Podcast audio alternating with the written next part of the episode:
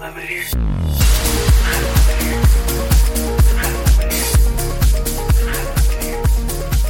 Hello and welcome to Zack Attack. We're never going to be better than this. This is episode 33, The Disaster Artist from 2017. I'm Joey Lewandowski. I'm Joe too. We we got a sponsor for this episode. Um, we've been getting sponsors at Too Fast Too Forever.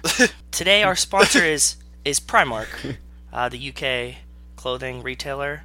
If you Oh, Primark. if you didn't want to buy this, it's bullshit. You did not. Oh, Primark, shop there. Did you guys get my Did you guys get my picture? Uh, yeah. Yeah, we did, and I'm laughing at the picture. Okay. We also we have a mystery third person that we have not introduced yet. Is this have anything to do, Bo? that Before we uh, before we introduce our guest, does this uh, does Primark have anything to do with American fashions? It does. It's not uh, Wiseau World Fashions, but um, they have some really good cheap clothes. Have you guys ever been to a Primark? No, I, I've been to a Tesco's and it was very exciting. Did you get your gift cards? I did get the gift card. You, uh, we had Primark. You you asked Primark for three gift cards. Yeah.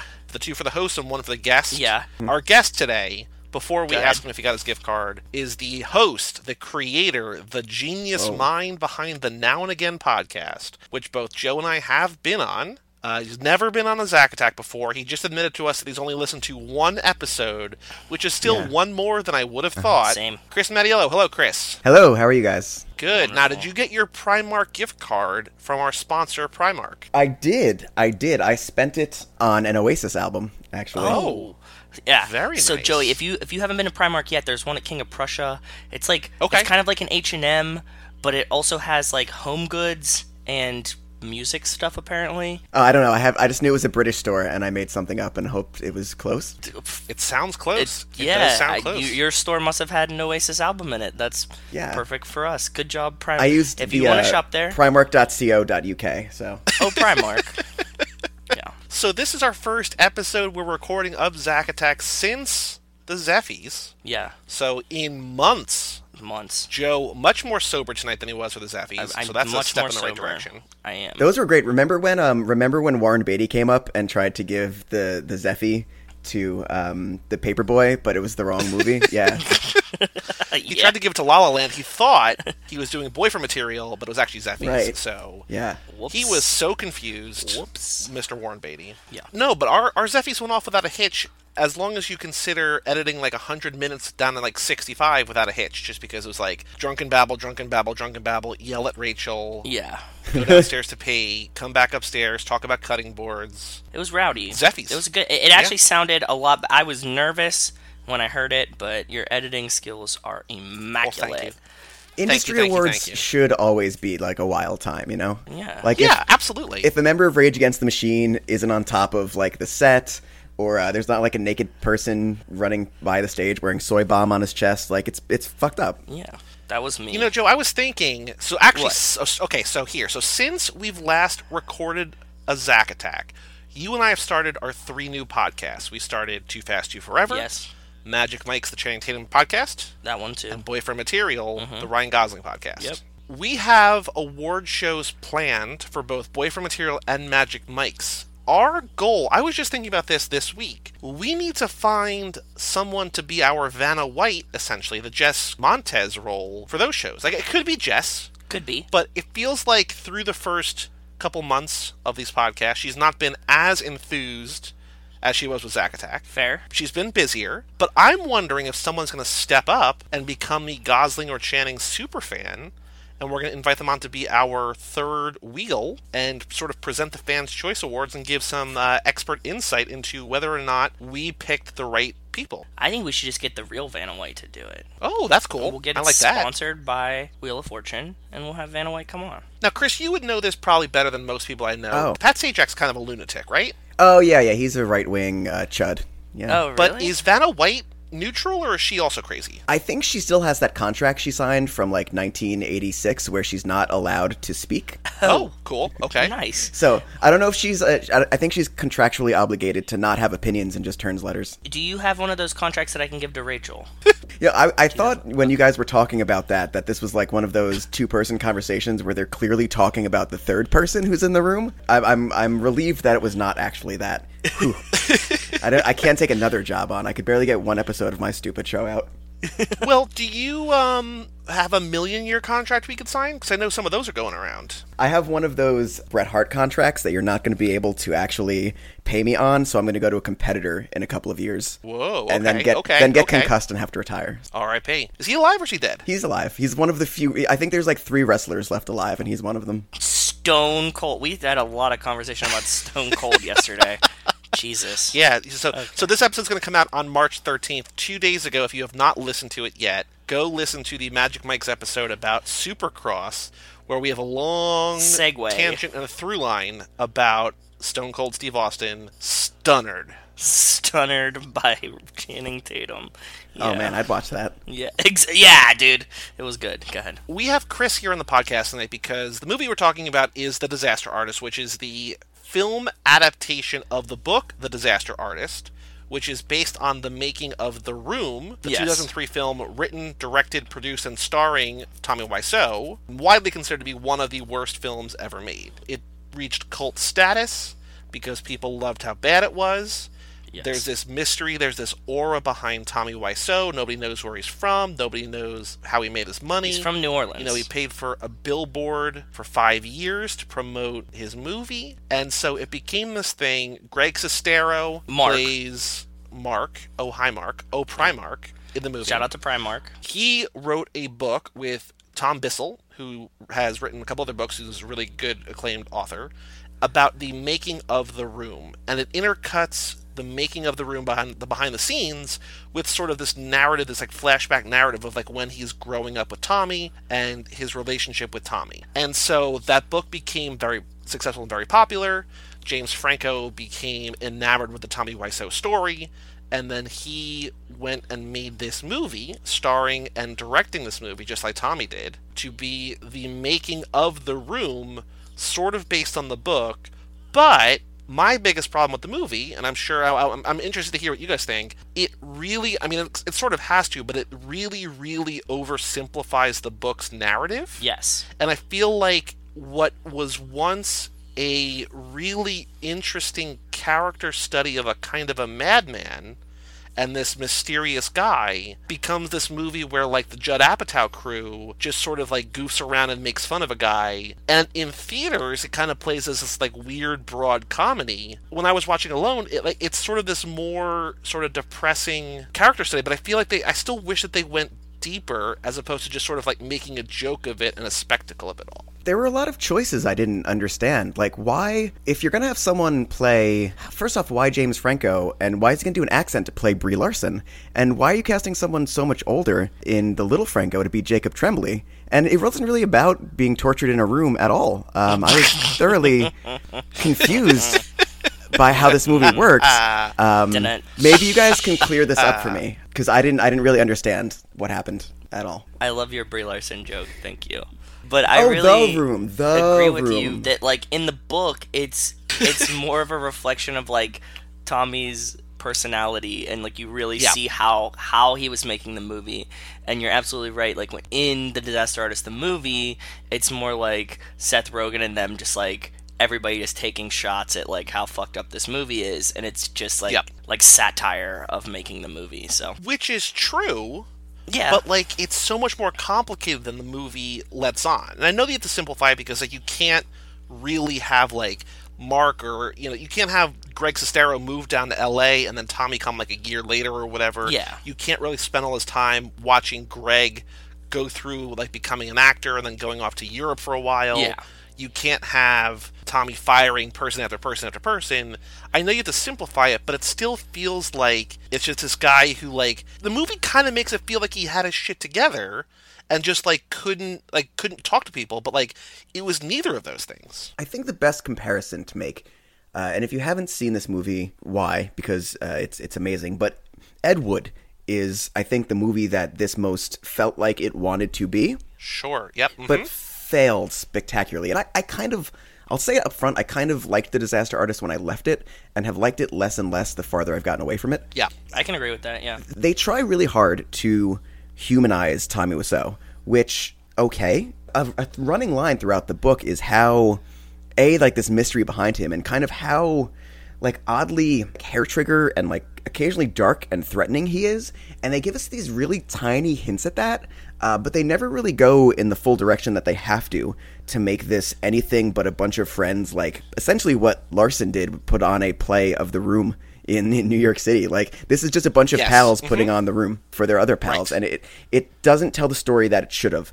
Um, and I was disappointed by that tremendously because the book is doing something else. And the, I mean, we'll get to the ending, but the ending really is the capstone on how this movie tries to have its cake and eat it too, and just misses the mark. Oh, the ending of the movie is terrible. Like it's condensing. It's not how the years. book. It's not how the book ends at all, right? Like It's not how life was. It's it's condensing years of follow up into the opening night, and it's fake and it's artificial, and it just doesn't work. I don't think. Yeah, you guys are making me more depressed about it. But you're right. Like now that I'm on my second or third watch of the movie, I wanted I wanted more for sure. I definitely wanted more Zeph in it because I think Chris R is a great character in the original movie, in the book, in everything, and you just get like a nice snippet of him. So, yeah, I I definitely agree. Well, I'm glad you brought that up because let's let's get let's cheer things up a bit because I really do think, and I don't think it's the bias of this podcast, but I really do think that Zac Efron is the best part of this movie. that he's not on screen a lot, but that one scene, the one main scene of him as Chris R, where they're in the alley, which in the movie would be on the roof, but in the alley, it is incredible. Like it is so good. Oh, it's amazing. I don't remember who I was talking to. I don't remember if it was you, Chris, or I don't remember if it was somebody else, but somebody was like, I didn't recognize that was Zac Efron the first time I saw him because like he is still Baywatch big, if not bigger. He's in the beanie. He's just like cursing more than we've ever seen Zeph curse. I mean, we've seen him like be a frat bro and you know drop, but like he's like getting amped and like he's just like swearing and like punching walls and being this like terrifying force. And I'm like, oh, this is amazing. Okay, we go over lines. Don't worry, don't worry. You do the line, I do with the actor, okay? Play basketball here, and this guy come over, Chris R. Chris R. come over. He's gonna demand money, okay? Cocksucker motherfucker! Five fucking minutes! Jesus Christ. Okay? Good. Any questions? Yeah, uh, uh, how, how, how old is my character supposed to be? like your age, like 15, 16 year old boy. I'm 26. Same thing, okay? You look great. Okay, and, and uh, sorry, uh, can I call him Chris instead of Chris R? It's Just, I don't know why. No, his name Chris R. You call him Chris R. Fucking motherfucker! My God, this guy monster. Fuck off! Okay, we go. Got it. And don't be Brando today. You might hurt yourself. Okay. Okay. All right, pictures up. Let's roll camera, roll sound. Scene 109, take one. Speed. Action.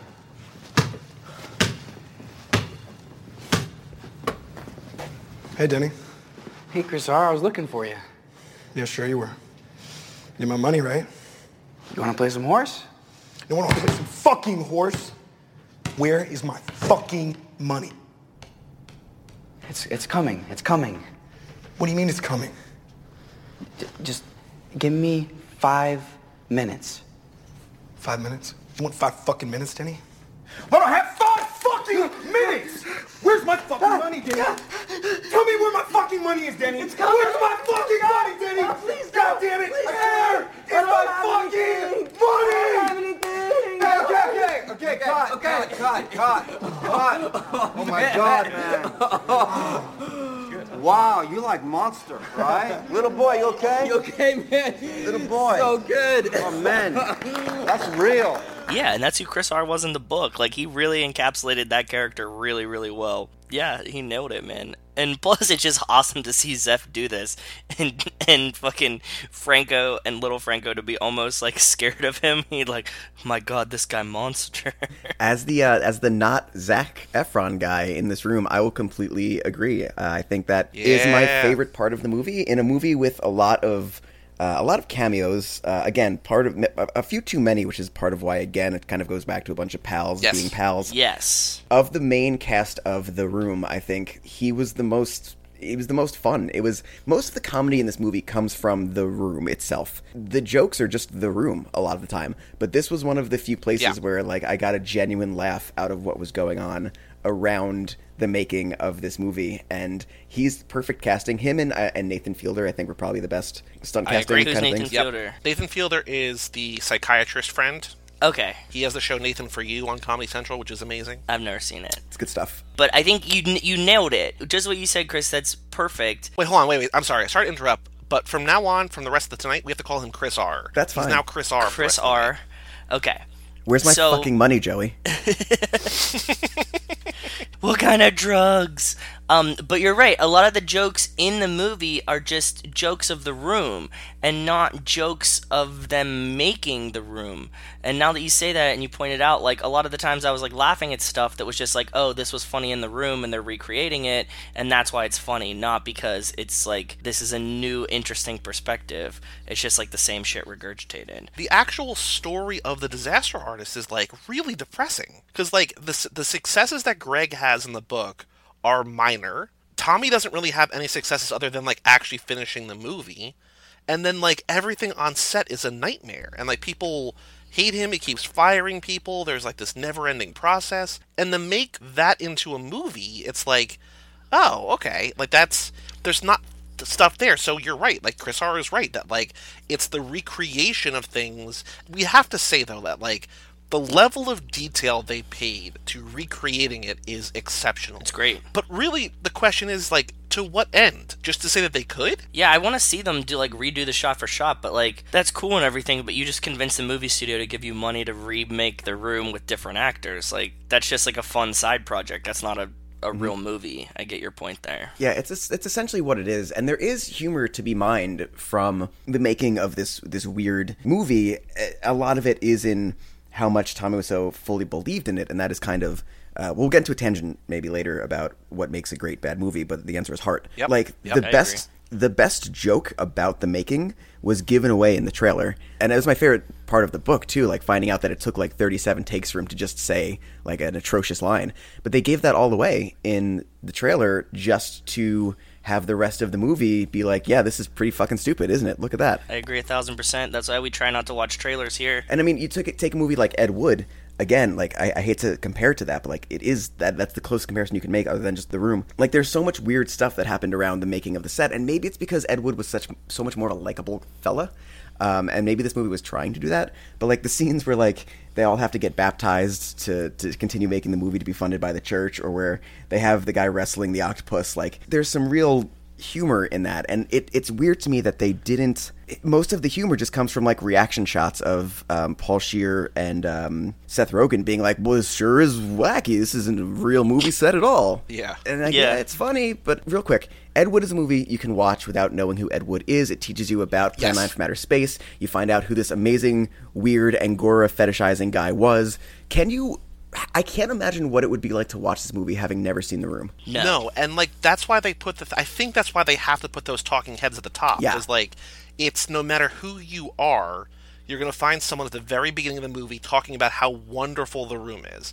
Whether you're like a fan of the Smodcast and you love Kevin Smith, whether you love Adam Scott, whether you love you know Kristen Bell, whether you love Ike Barinholtz, shout out to Neighbors. Like no matter what you like, there's someone in there that you probably connect with, and if that person loves the room and loves the story of the room and loves Tommy Wiseau, then like that makes you invest in this movie. But like if you don't have that and you just drop into this world, like it would make no sense at all. No, this would be a horrible movie if you didn't love The Room or haven't seen The Room. You'd just be like, what the fuck was this mm-hmm. about? This probably should have been a movie about Greg Sestero.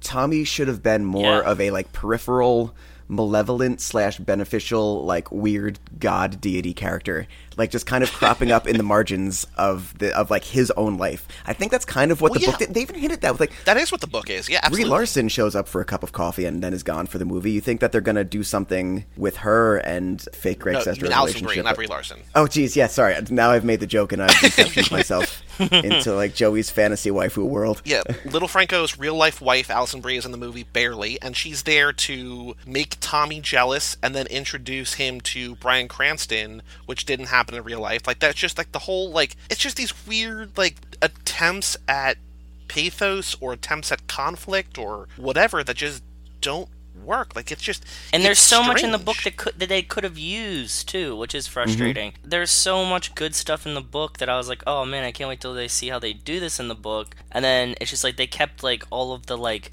main reveals in the book, but they didn't use any of the like small comedies. Yeah, I can see it. And I think what's frustrating about it is that like it's clear that James Franco cares. Like Yes. he loves He plays a great story. Tommy, by the way. He does a great Tommy. Like he his heart is in this. It's just that like the way that they crafted the movie around him doesn't work. No, and I think a large part of that is the insistence on having all of these cameos show up. And I guess you kind of do need some of these people to show up for a second. I also feel like some of that falls on Little Franco. I don't think he's very good, and I don't think he's well cast in this movie. Funny enough, I spent a lot of the beginning of the movie being like, who the hell would be a better Greg Sestero? And I was trying to just like do it physically at first, and I was like, what about the guy from Supernatural? And then they show him watching Gilmore Girls, and they show that guy, and he's like, you know, I almost had that part, which I got a good laugh out of. But it's like, i in general, I just don't think he is a good um, foil to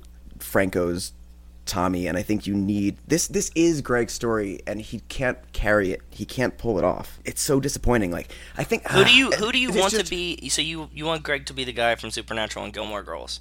That's who you want Well, yeah, be. well, you know, I just I was just trying to think as I was watching, like who could play that tall, chiseled jawline, like not so great of an actor kind of thing. And he was the first person that popped my head, and it's funny that they, you know, I they think kind of now had that you said that, career and I never thought about replacing him, but now that you said it, I was thinking Andrew Garfield. Like he's kind of I like that. tall, kind of doofy. If they gave him a beard, he's like younger. I think Andrew Garfield would have been my choice for Greg. It's not a bad call. I like that. Yeah, sorry, I went off on a weird tangent. No, there. you're okay. What I was trying to say was, I think that he uh, doesn't work, and I wonder how much of this movie had to be featuring Tommy just to get the rights to like use the movie. I wonder if that was part of it because he had so he had so much to do, like with following Franco around during the award season and stuff like that. Like, I wonder if they really had to court him just to get this movie made, and they couldn't. They had to treat him with kids' gloves. I think that's part of it because I was looking at IMDb for trivia, and there's a lot of trivia about this movie. For a movie that is, as we're recording this, only available VOD and not yet on Blu ray, there's a lot of trivia about it. But most of the trivia on IMDb is about differences between the movie and the book. And so to sort of circle back for a second to the tangent that Chris R just brought us on, Greg Sestero in real life is like four inches taller than Tommy, but Dave Yeah. Franco is like three inches shorter than James, I think. or Yeah. something like a couple inches shorter. Yeah. And so it's Yeah. supposed to be this like weird kind of power dynamic that's like inverted. And it's like it's not it's not a big difference, but like it feels like they just wanted that like brother story, that James and Dave thing that like that's what it was. Because the other thing is that like apparently in every interview, in every interview that James Franco gave, he said that Tommy says that this movie is 99.99% accurate. He says the Yeah. only differences, the only things that he's not crazy about are the lighting of the first scene, apparently. Okay. Which James Franco says he thinks is only because Tommy was wearing sunglasses when he was watching the movie, so that might not matter. And he said that James doesn't throw a football the way that Tommy throws a football. He said the rest of the movie is perfect. That's because James Franco knows how to throw a football. It, it's, The so act if- of pretending like you don't know how to throw a football is much more apparent than if you did know. Like if, And- if you right. just didn't know how to throw a football, it's like much more natural than if you did and were trying to not. like it's probably really difficult like it's when you try to, it's like when you try to sing out of key Yeah. like you can't quite figure out how to do it like your voice like puts you back on autopilot it's probably really hard to throw a football poorly now that i think about it Yeah, I'm trying to figure out how I would do it too. You're right. It, that that did look like very scripted by Franco. It's like it's really hard to not do. So yeah. But if Tommy approves of the rest of the movie, that means that it's like through these rose-colored glasses that aren't real. That's what I was saying. Yeah, it obviously means it's fake. Yes. Like, if, if Yeah. Tommy says that this is 99% real, then it's 99% bullshit. Because, like, that's what he lives through. Yeah, I can agree with that. there's a fantastic scene in the book and it's really what really roped me in uh, as i was reading it it happens early they're driving in in the movie they there's like fuck these people let's make a movie yeah high five in the book tommy decides to make this movie and greg doesn't want to do it he's got a job and tommy Yes. like speeds up the car like through la and like s- pulls them down this dark alley and slams on the brake and is like almost threatening. Like he like gets really up close to his face and is like, you know how much this would mean to be Greg, and then like make like Godfather almost makes him an offer he can't refuse. It's so much money, and it's like really dark and it's really threatening. And it was a scene that I really hoped that they had in the movie because I think it would be Yep. a great way to introduce kind of this weird Tommy character. But you can only do that if you're a having him on the margins of Greg's life, and b you can do anything to say that Tommy Wiseau was like not the this lovable, goofy American dream, which is the thesis of this film.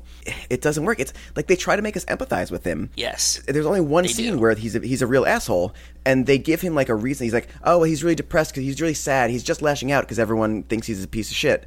Or, and he like he can't make films, so he's not really an asshole. He's just lashing out at this girl. But like that's not it. Like he really, Tom Wiseau's kind of an asshole, and like Yeah. that's part of the charm of the book, really, in a way. The book doesn't the book doesn't candy coat it for him. I agree. They're just like, no, he just sucked.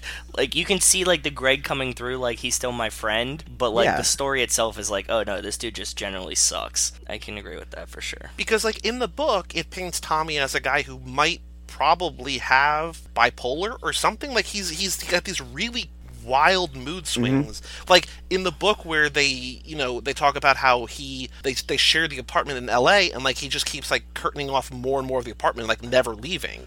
And it's like there's this like real like bouts of like depression and mania. There's something probably medically wrong with tommy Yes. but in the in the movie, he's just like kind of a crazy asshole, and like it's supposed to be fun, and it's like, well, that's th- there's no heart there, which I guess you know I think this might not be a good time to talk about this. Chris R is like there's a, there's a lack of heart, like there's an attention to detail here, and there's evidence that people care, but it doesn't feel like a from it comes from a place of love. It feels like we're doing this because people are going to love it, because people love the book, because I James Franco love the book, and I want to make this. But it doesn't feel like they they were like there's a reason to do it.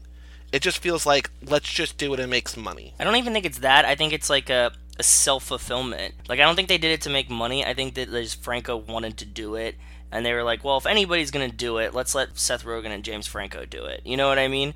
Like it was just for their own benefit, not because they were trying to make money. But in the same in the same unfulfilling way that they're like not doing Tommy and Greg justice with the movie. It's like it's like filming someone really carefully setting a table. It's like, yeah, you got everything right and everything's in the right place, but like it, there's no there's no heart there. It's just an act that you are doing. The room itself has more heart in my opinion than this movie does. It feels almost cynical in a lot of ways. Yeah, I can agree with it. They're definitely self fulfilling this. in a way the book kind of feels like that but it also feels like the book is like okay now we really know how this movie was made like without that we would have we would know literally nothing Yep. about tommy or about the movie or about the making of or the backstory or anything so the book feels kind of cynical but it comes from like a first person perspective and it actually opens the door into this world this is like recapping the book and it just it feels like a copy of a copy of a copy mm. it feels hollow Yeah. Yeah, when it shouldn't when it should when it really really shouldn't I'm right with you. I like your description of it. It's perfect. Here's the thing about The Room or Plan 9 or any of these like best worst movies. And I'm not saying The Disaster Artist is a is a bad movie. I would say it's probably I think it's fine. Uh, it's Pretty you've seen- decent. I like If you've it, seen yeah. The Room, see it. If you haven't seen The Room, I can't. I don't know if I can recommend it to you. Nope, I agree. The Room has heart, and the scene where um, June Diane Raphael and all of these extras that they've and all of these friends that they've cast are having that discussion about like what like what are we doing? And Right. she's like, "This is like a real story. Like, hundred percent. This is this is an autobiography. You can see that in the actual The Room. Um, I think Tommy Wiseau really believed in this, and the charm is not look how bad this movie is. Like that, you can go, you can fucking watch Sharknado Eight. You can go to, to well, blockbusters don't exist anymore. You can scroll to the bottom of Netflix horror section and pick something that's completely incompetent and terrible. The act of trying so hard and completely failing is in such a spectacular way is endearing and that is why tommy wiseau is should be like this he's not an inspirational character he's like he's ch- it's charming that he's he's failed. Uh, it, it's not what this movie wants to make it out to be. It is not this rousing success. Everyone is still no one's laughing with him really but everyone uh recognizes that he really fucking tried. And that's what differentiates The Room from everything else that is just a bad movie. It's why I'm not going to see Samurai Cop 2 because they know they're making a bad movie, but Samurai Cop 1 is great because they thought they were making a great movie or like at least a movie. Um, and that's that's why this this fails. It doesn't capture any of that. It just thinks this is this was wacky, wasn't it? Yeah, this is this is exactly how I like when you were saying that the room and the key to a, a good bad movie is heart. I I just call it passion. Mm. Like he believed in it so much that to watch him fail but still believe in it to the core Right. was like the the best part of watching the room for me. That like you you could see that like he was trying so hard to make a great movie and that and then it's still failing is awesome. This is why i love lifetime movies right? Because lifetime movies like they're not not trying. They are trying. They just are really shitty at it. Like if you make a movie that's Sharknado where you know it's bad and you're just trying to make a bad movie, it doesn't come off as genuine as something like The Room. No. And I want to, while we're on the subject, I want to give a shout out to the one of the newest podcasts on our network, which is the Real Bad podcast, which joined our network after they did about 25 episodes. And they've done episodes on The Room. They did an episode on Plan 9 and Ed Wood in general, the person. And they watch a bad movie every week and talk about it. And they also, they don't do it in a way that How Did This Get Made does it. And all three How Did This Get Made hosts are in this movie because they all, Oh, wow, yeah. you know, watch The Room and sort of added to the cult following. And like when Greg and uh, Tom Bissell were writing the book, they referenced the Room episode as like source material. So Mm. like, or uh, the Room episode of How's It Get Made like as source material. So like, there's this whole like complicated narrative. I mean, Paul Scheer's got a big part. June Diane Raphael has like a smaller part, and Jason Mantzoukas has a really small part. But they're all in Is he the camera shop owner? I kind of can't remember him or Yeah, Brian. he is the camera shop owner. Him, Him and yeah. Hannibal. Sorry, real quick side tangent. Where the fuck does Bryan Cranston come in? I kind of can't remember. So he is in the coffee shop that Alison Brie's like, oh, I know him from Pilates, Oh, and yeah. then he's directing a first episode of, or he's directing an episode of Malcolm. He needs Yes. a lumberjack. He has Greg come to be the lumberjack, and that's where he's like, he needs the, beard. beard. Whereas in real life, Greg was just having the beard so that he could like shave it off after he was done with Yeah. the movie, and people wouldn't recognize Okay, him. So sorry, like, continue. yeah, added this artificial conflict in the movie that didn't really Yes. fit. But anyway, sorry about that. Back to real bad for a second. So they talked about the room. They talked about Plan Nine and Ed Wood the person. They've talked about a lot of bad movies, and they sort of come to the same thing that we come to: is that like when you're trying to make a good movie and fail, it's admirable. Like The Room. Like I don't know, Chris, if you've seen, I've never seen it, but there's this uh, movie Manos: The Hands of Oh, I love Fate Manos. big because of Mystery Science Theater, but they were saying like you know they tried to make an actual movie. The guy was just terrible at it, and like because of that, like it's not you know it's it's worth watching because it's this guy's like sort of passion project. Uh, it's the same thing that like you know a couple years ago at Fantastic Fest when I saw Dangerous Men. You know I was talking to people and like they're like I don't like watching movies where you just like laugh at it. I'm like well no because like this is a movie that a guy literally took ten years of his life to try to make and finally got it done. It's not like we're making fun of him for not being good at it. We're like we're enjoying the fact that he's like pouring his heart and soul out into the screen. We're not really laughing. I mean, it feels like you might be laughing at him, but you're really laughing like sort of like you're you're with him, like you're embracing him. You're like we applaud, like we love you for doing this, as opposed to like you said, a Samurai Cop two or whatever or a Sharknado. They know that they're just trying to like get retweets on Twitter or like get buzz going like, hey, like look how corny we are. But like if you're trying to make a movie and you're just not good at it, it comes from a different place. It has that heart and like you sort of don't feel icky watching it and making fun of it because you're like like you're able to appreciate it on some level as opposed to just like 100% making fun of it. Yeah, because you can relate, man. Like we've all failed. Mhm. Like it just we've not failed on a scale like this, so it feels good to like watch somebody else like really, really fail and like visibly. I fail all the time, but like nobody's recording it. you know, like that's the best part about it. I'm like, oh shit, like I, I'm laughing at it, but I'm also relating to it. You know, so It's it's the perfect intersection of like a YouTube fail video and like one of those terrible, like I said, B horror movies. It's just like it's captured at the right moment and it does just the right. Like, like you can't capture, you can't you can't script something like the guy who plays Nathan Fielder's character, uh, Peter. You can't script something like the actor just like not just being done and walking off the set. So they create a whole new character named Steven and just give him those lines. Like you can't script that kind of shit. You can't script them doing Samurai Cop reshoots and finding out the guy cut his hair so they slap a wig on him that's constantly falling off during the fight scene. Like those are the things you cannot script. That's why that's what separates a good bad movie from a bad bad movie or a movie that's trying to be bad and doesn't work. And it's kind of why I'm intrigued by Best Friends. If you've seen the trailer for that, I know you don't watch trailers. Greg Sestero wrote a movie that he and Tommy Wiseau are in together, and it's not a comedy. It's like a dark thriller. Well, now it's actually it's it's two movies. Two parts, yeah. It's supposed to be inspired Yes. by the talented Mr. Ripley, which again, it just this movie just got the the tone wrong. The tone of the book. The book constantly cites the talented Mr. Ripley and Sunset Boulevard, which is exactly what this movie. Rebel Without a Cause. yeah, oh yeah, well, yeah, and, and from their love of Well, no, yeah, but the, the, you're talking about you're talking about the quotes Yes. in the beginning, right? At the beginning of every chapter, it's like either Sunset Boulevard or Yeah. Talented Miss Ripley, right? Okay. because they're they're about like this weird like pretender and like this brush with fame Yep. and that's i think what the tone of best friends is i almost feel like best friends is going to oddly be a better film adaptation of the disaster artist than the disaster artist will be Well, we had a friend, our friend from Shout out. England. Call shout out. out. to Nerd on Nerd, Liam Underwood. He saw Best Friends Oh. because Tommy and Greg were over in England showing an early copy of Best Friends. They they double screened it with The Room. They double featured it. I feel like he liked it, but wasn't super crazy about it. Does that sound right? Like he, he, He didn't, said- he didn't seem like it was like the best thing. It had nothing that you wanted the room to be because they got better at making movies. So like then Oh, it was right. just a bad movie, Oh. not like them trying to make a, a good movie and it failing. It was just like just a bad movie. But he, he saw a really early cut of it. He said it was like really rough. There wasn't anything to laugh at. It was just like a shitty movie. in the last week or two. So as as you're listening to this, maybe like a couple weeks ago or maybe a month ago, they announced that movie's becoming two movies. And so I don't know if they're cutting it and splitting it to two.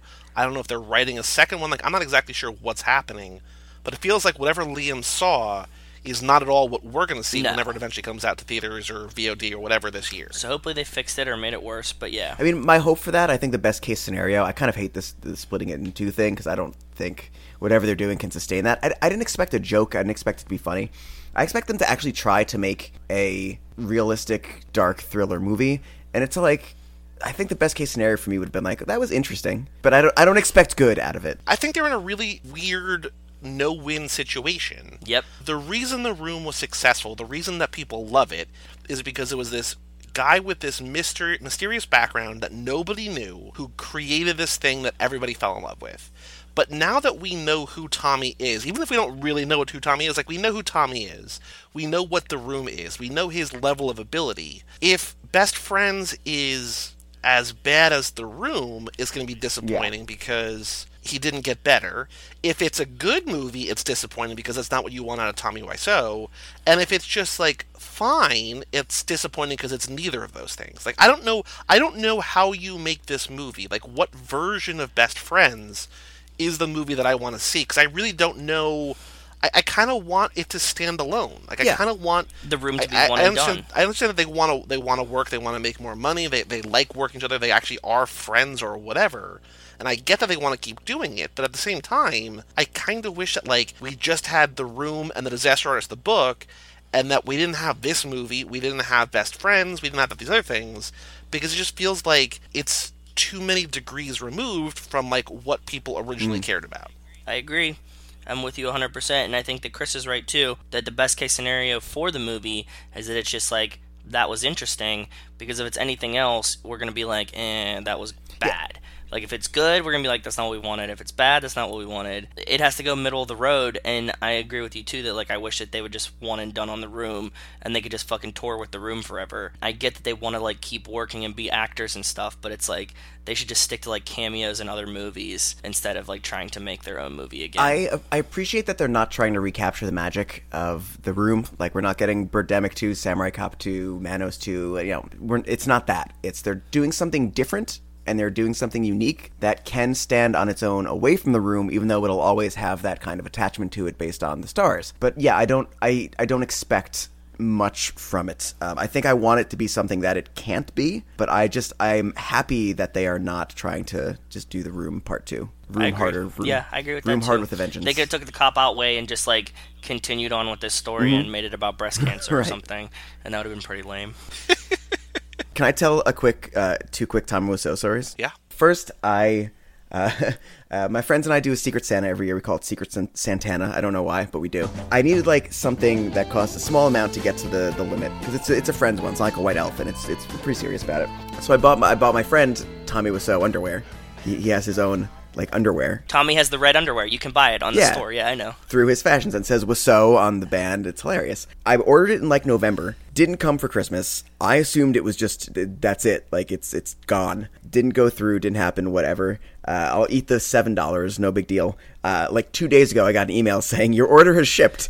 Uh, I think that he still actually runs the store, which is yeah, I think he's packing it himself. Yeah, I think he really does. I think that's the problem with this whole thing. Like, I think I've read this that he like still maintains that store. So like, if he's out touring the like disaster artist or the room, it just like shit doesn't get done because it's just him. God, that rules. And that scene I mentioned in the trailer, um, where everyone is is yelling the lines to him. I like to imagine that in some way I inspired that because we were at a showing of the room, me and four friends, uh, where it was Sestero and Wiseau. They were there. My friends got a copy of the room and they had uh, him them sign it. My friend's name is Amit, A M I T.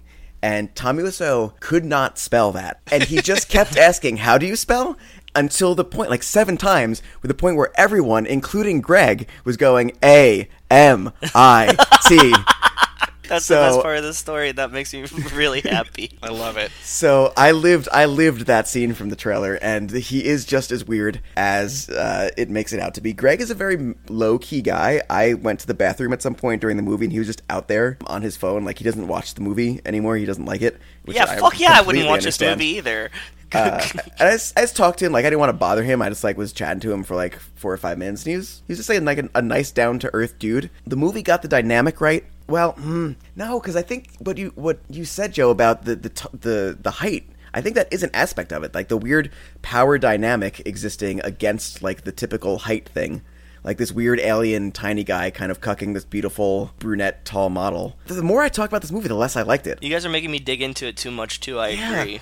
I left this movie thinking it was like an eight, and I'm down to like a four. Yeah, I left the theater not liking it, and then everybody else was like, "Oh my god, did you did you see the? Did you just see the disaster artist? Did you love it?" And I was like, "No." And they're like, "Why not?" Joe saw it after me in theaters because this is one of the one the, a rare film I think right that you saw in theaters that wasn't Oscar related. Like you just wanted to go see this, and like you were just looking forward to it. I go see movies that are very shit, like Unfriended and stuff like that. Those are the that's where I'm spending my money in a theater. I want to see the worst movies ever. Then I see Oscar movies, and that's pretty much what my movie going experience is. Otherwise, I watch everything at home. So I was like, I don't want to influence you one way or the other, so I'm not going to say anything. And then you got home, and you, I was like, how do you how do you like it? And you said I really liked it. And I was like, I didn't. And then like, but that seemed like sort of what everybody like. You really liked it. You know, our friend Kate really liked it. Like everybody just liked it, and it feels like there's like this wave of like people like.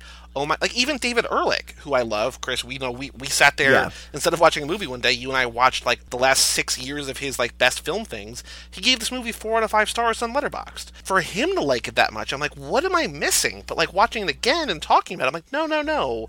Yeah, I'm not- right. Like I feel confident in saying like I enjoy parts of this, but I don't think it's good and it's not what I want. Now, when we're breaking it down and we're talking about it compared to the book, I can see why you don't like it as much. But at the core of it, you have a really good showing of Tommy. You have some great acting. You have some funny cameos. The movie's definitely not bad. I think it is still good. I don't like it as much as I originally liked it when I first left the theater because I was just like so amped for it. I was just like so hype. So like now that I rewatch it, I'm like, eh, this doesn't have as much staying power as The Room. I probably won't watch it again for a really long time, but I'll watch The Room over and over again and still be happy every time I see it. I feel like it shouldn't have been made yet. I mean, I know Franco really wanted to do it. Let's be fair; he could have done this like ten years from now. I just don't think it had to happen.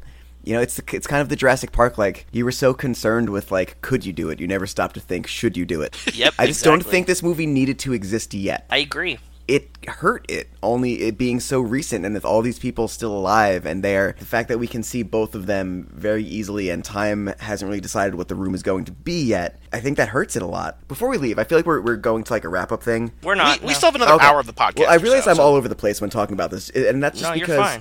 I've I was I've been extremely tired and, and inside of a cadaver um, for most of today. Don't ask. Ooh. Um, literally. Not just fucking it. Okay. I I love the room. Like I it's I was trying to figure it out. I think maybe the only movies I've seen more than the room are like Ghostbusters, the original Star Wars trilogy, and Shawshank Redemption. Like I've seen this movie uh, so much. I it's unironically one of my favorite movies of all time. I wanted to like this movie so much. I just I feel like my thoughts are kind of all over the place on it. and I'm kind of forming them as I'm talking, and that's not great for a podcast. And I'm sorry that you have to edit this, Joey. Can we talk about the ending? Can we talk about the ending because it's wrong, and I know how to fix it. Good. Yeah, Yeah. let's talk. So the movie ends with them selling out the Egyptian or wherever they are, having the film debut of The Room, and people start laughing at it. Tommy gets really upset about it. He walks out. Greg follows him out and says, No, Tommy, don't you see they're loving it? He's like, Do you think Hitchcock ever got a reaction like that? He's like, No, they love it. And then like they embrace and like it's like this triumphant ending that it's this instant cult sensation. They love it. And it really, like I was saying earlier, condenses six years sort of into one night. Like it, it was a nothing, and he just kept paying for it to be in theaters, kept that billboard up, and then eventually people found it. But it, it Like took a Paul while. So Rudd and all those guys. yeah. yeah. So Chris R, how would you fix the ending of the Disaster Artist? Well, first off, there's so much wrong with this. One of the last things we see is the big is Tommy Wiseau's big blow up at the whole cast, where he insults Juliette Danielle, the actress playing who plays um, Lisa, who I can't remember the name of the Ari actress. Ari Graynor. She was in uh, for a good time call with Seth Rogen's wife, Ah. so I think that's why that's her connection to this. That Okay. you know she made a movie with Seth Rogen's wife, and so she was in this. Actually, real quick side note for here: James Franco for that part had two actresses in mind. Did either of you read this? No. No, tell me. He wanted either Ari Graynor or, and I'm so so upset that this didn't happen, Britney Spears. Oh God! Oh. I love that. That I love that so much so better. much. Wow. That would have been so perfect. Yeah. Oh my god, you just ruined so much more of this movie for me. I know. And then I was thinking, you know, James Franco and Britney Spears, thinking of the best scene Yes. from Spring Spring Breakers. Breakers. Obviously, that's the first place I went. Yep. Yeah. I think he just has a boner for Britney Spears at Who this doesn't? point. Now that I'm thinking, We We all were all kids I mean, in I do. 1999. I still do. doesn't? I have had Yeah. one since like what, fucking third grade or whatever. Yeah. 20 years now, yeah. Yeah. they have that blow up, and the last thing we see is Tommy Wiseau being a total asshole. Like this is first off in real life, this was like the first day of shooting. In- Yeah. In this movie, it happens way later, and he's just a complete prick, and everyone hates him. Then we just kind of like jump to this, and everyone's like, "Ah, we feel so bad for him. It's okay, old chap. Like."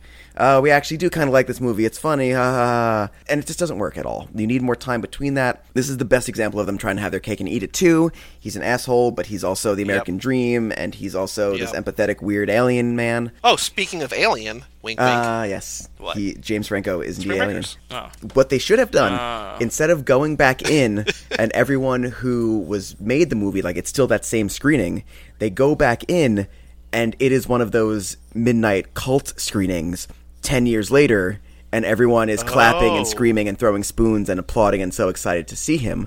But we get this Yeah. big jump in time showing like he's not performing to this audience of like people who think they're actors and have like worked on sets. It's this whole like group of like weirdo hipsters who go to midnight shows in Brooklyn and are high as hell while they see this. Like it's this kind of dynamic shift in how he's kind of adapted to to kind of laughing with them instead of just being laughed at. I love it. Yeah, I like that much better. I also didn't like the realistic shots. I don't think they were necessary for this movie. I don't think the interviews at the beginning were No. necessary, and I don't think the shots of him like showing the film like that would like the end montage No. kind of what's it called? Like when they like show side the by worlds. side. Oh, the side by side, the comparisons? No, not Oh. the comparisons. The before that, like when they're like, the, the room is now a cult classic, and Oh. like when they do like this montage at the end, and they show like, oh, oh, like sort of like the where are they now kind of, in a little bit. yeah, when they do that part, I don't Yeah. think that was necessary. Just cut it there. Just cut it like at the fucking. Thank you for enjoying my comedic movie. No, but like, I mean, that's there for the same reason the thing at the beginning is there is because for people who Mm-hmm. aren't like us, who are people who are like, I'm going to go see the new James Franco Seth Rogen movie, who don't have But that's any idea what the room is. I understand that, but like, they need to bookend it for the most of America because like we think the room is massive. But if you asked America what the room is, most people are going to like unironically make Chris's joke. They're going to be Yeah. like, "Oh, it's that Brie Larson movie." No, but they should have built on the fact that it like just comes out, and if you see this, you're like, "What the fuck was that?" And then everybody's like, "Hey, well, did you see the original?" And then they go back and rewatch it, and it would it would make the movie better. I think if you didn't try to like mass appeal it, if you just left it in this niche, that it would have been like we it would have felt more real to us. At But least it was for never going to be that. It was never going to be that. Though. That it was sucks, always going to be though. this. I, I, I agree. Like this is not the movie it should have been, but they wanted to put it in thousands of theaters nationwide. They wanted They everyone to do- understand what was going on. No, no, I don't think they could have. Like if you don't explain it, it doesn't You work. Don't. It doesn't work to most of explaining it is different. No, you could have. You have to focus more on the making of it and the weirdness behind that instead of this need to play all the hits. Like you have to have a recreation of "You're Tearing Me Apart," Lisa. You have to have a recreation of "Oh Hi Doggy." Like you don't. You don't actually. You don't need to have any of that. This is a character. Exactly, this is I a character movie. This isn't a parody. This isn't fucking epic movie or whatever. One of those pieces of shit. And that's almost. This is like Room a movie, and it it doesn't work. The movie fails. The fact that those bookends have to exist is a sign that this movie didn't actually work at what it was trying to do. I agree. I fully agree. Yeah, I think I think we uh, we came to the core of it. If we, if you would have just gone balls deep and you had just been the making of the room and not actually even shown any of the scenes from the room, like maybe other than like him doing the walking, if if that would have been like the climax of him like coming out on the roof and them having to tell him the line 50 times and that would have been like the only like actual scene of the room i think that this movie would have worked much better. And there'd been no beginning no bookends.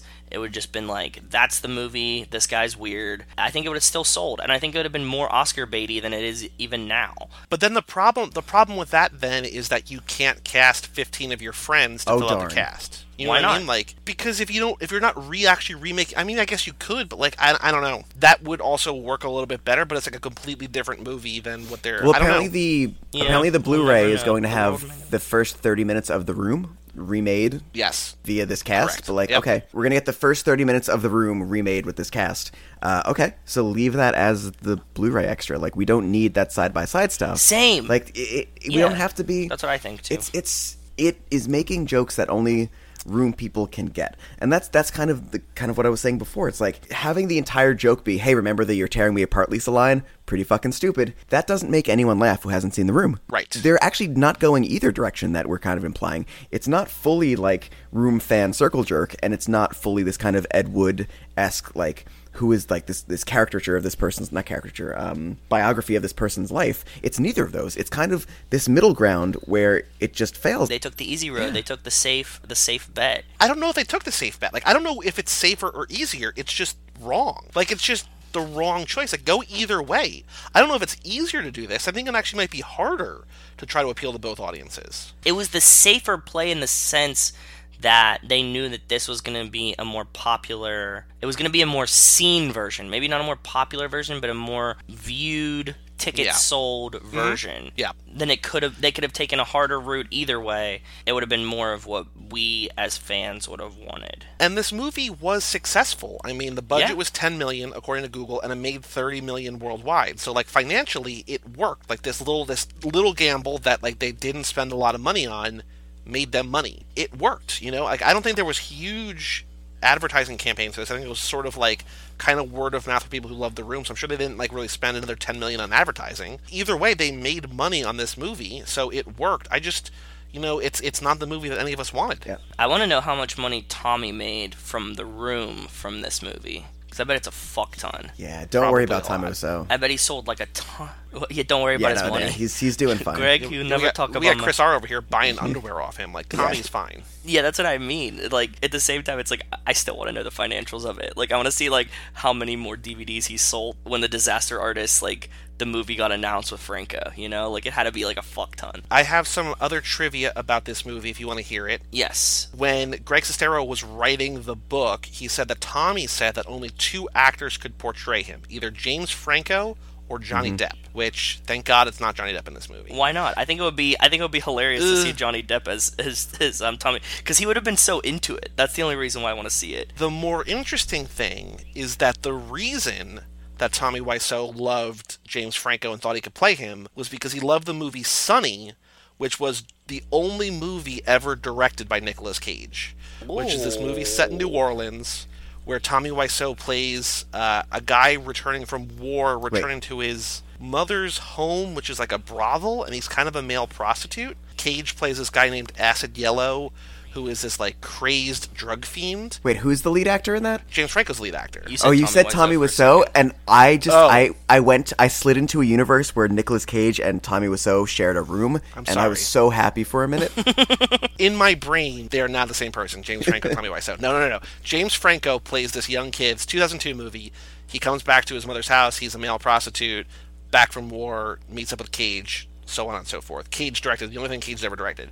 But Tommy loved James Franco in that movie so much that he thought, based on that movie, you know, a couple of New Orleans boys that he could play him. So that was that. I mean, if you want to invite comparisons to a better movie like Ed Wood, the way to do that would definitely be cast Johnny Depp as your weirdo uh, film True. director. Yeah, don't. So that's a good thing they didn't do that for many reasons. Apparently, both Tommy and Greg approved of casting Dave Franco as Greg.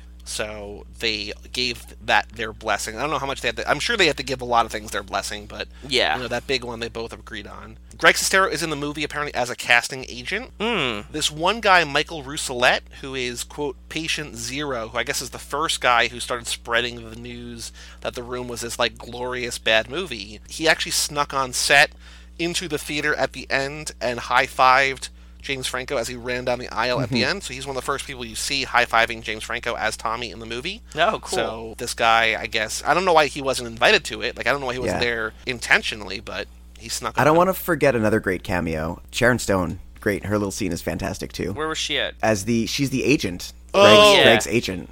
She's yeah. Just don't don't want to forget that because we talked about all the other ones that were okay. Like she's a great. little Zeph Nection cameo that we didn't talk about. I don't know if Joey caught it or not, but the sister from Mike and Dave Need Wedding Dates is one of the prospective Lisas. Did you notice that? Oh, that's a good call. That's a real good call. Yes, I noticed her and I was very excited about it. Um, she actually comes out and says something really funny that I think is appropriate for Chris and I. Like, you know, you're going to be Lisa. And she goes, Is she romantic or is she like a scientist? And like, I thought that that was just a really, really great line of just like, Is she a real person or a scientist? That was funny to me. So, While we're on that subject, there's actually a lot of Zeph connections. There's Ike Barinholtz in the opening credits. He was in Neighbors. Yes. We have Jason Mantzoukas back from Dirty Grandpa. We've got Zeph and Lil Franco for the fourth movie. That Lil Franco was in Charlie St. Cloud. Remember, he was like his military friend who died overseas. yeah, yeah, yeah. And he was also in both Neighbors movies. yes. Zoey Deutch is in this movie somewhere. I don't remember where she might have gotten cut, or she might have a really small part. She's the one I have a really, I have a really big crush on from Dirty Grandpa. Yeah. But she's back here. Tons of Zeph Nections in here. Lots of Zeph connections. James and Dave Franco's older brother Tom is in the movie. Or no, no, no, no. They have another brother? Yeah, yeah, Tom Franco. He plays Carl. How would you like to be that guy? I mean, it's the same thing. It's like you know, Peyton and Eli Yep. have a brother named Cooper. God and damn it, Cooper's you not an stole NFL it. quarterback. really? the That's what you were going exact to say same too? thing, motherfucker. yep. Uh, Jim Parsons, aka Sheldon from The Big Bang Theory, Kate Upton, Eliza Coupe, and Zach Braff all shot cameo shot cameos for this movie that were cut for time. I feel like there's probably a ridiculous amount of movie that's left on the floor somewhere that I don't know what's going to make it to the Blu-ray or not, but I feel like they probably had like a lot of movie they could have because who didn't want to be in they this? You know what I mean? Yeah, so it's like, and there was a ton of characters in the book, so it's like it, w- it would have been really easy to fill this with as many people as you wanted. Like you could have called anyone and been like, "Hey, do you want to be in the Disaster Artist about the room?" And they'd have been like, "Yeah, in." It's not hard to get people to commit to this. that is all I have for notes. But now We didn't talk about our favorite part though. My favorite part of What's the movie, and the the best, unarguably best part of this movie, is the fucking credit scene. No, uh, th- we can't say that that's better than Zeph. Zeph is better. No, I mean Zeph is the best just- part of the movie.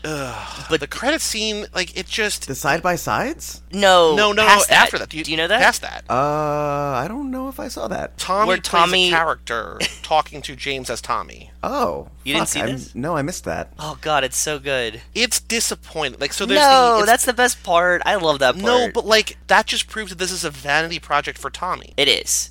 For you mean for which James. Franco? It's for Tommy, not for James Franco. For Tommy, like that's something that on James Franco's two-hour epic-long Marc Maron interview, he talks about how like Tommy was like, if we're doing this, I have to be in the movie, and he was like, you can't be Oh. in the movie. This is about you. And he's like, no, no, no, I'll wear a mustache.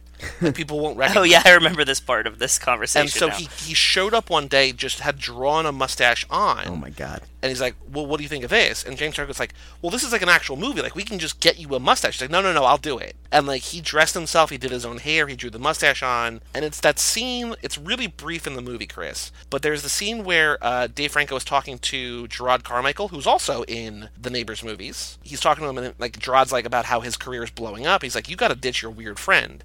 So at that same party, Tommy is there as a character, and James is there as Tommy, and they talk at the end.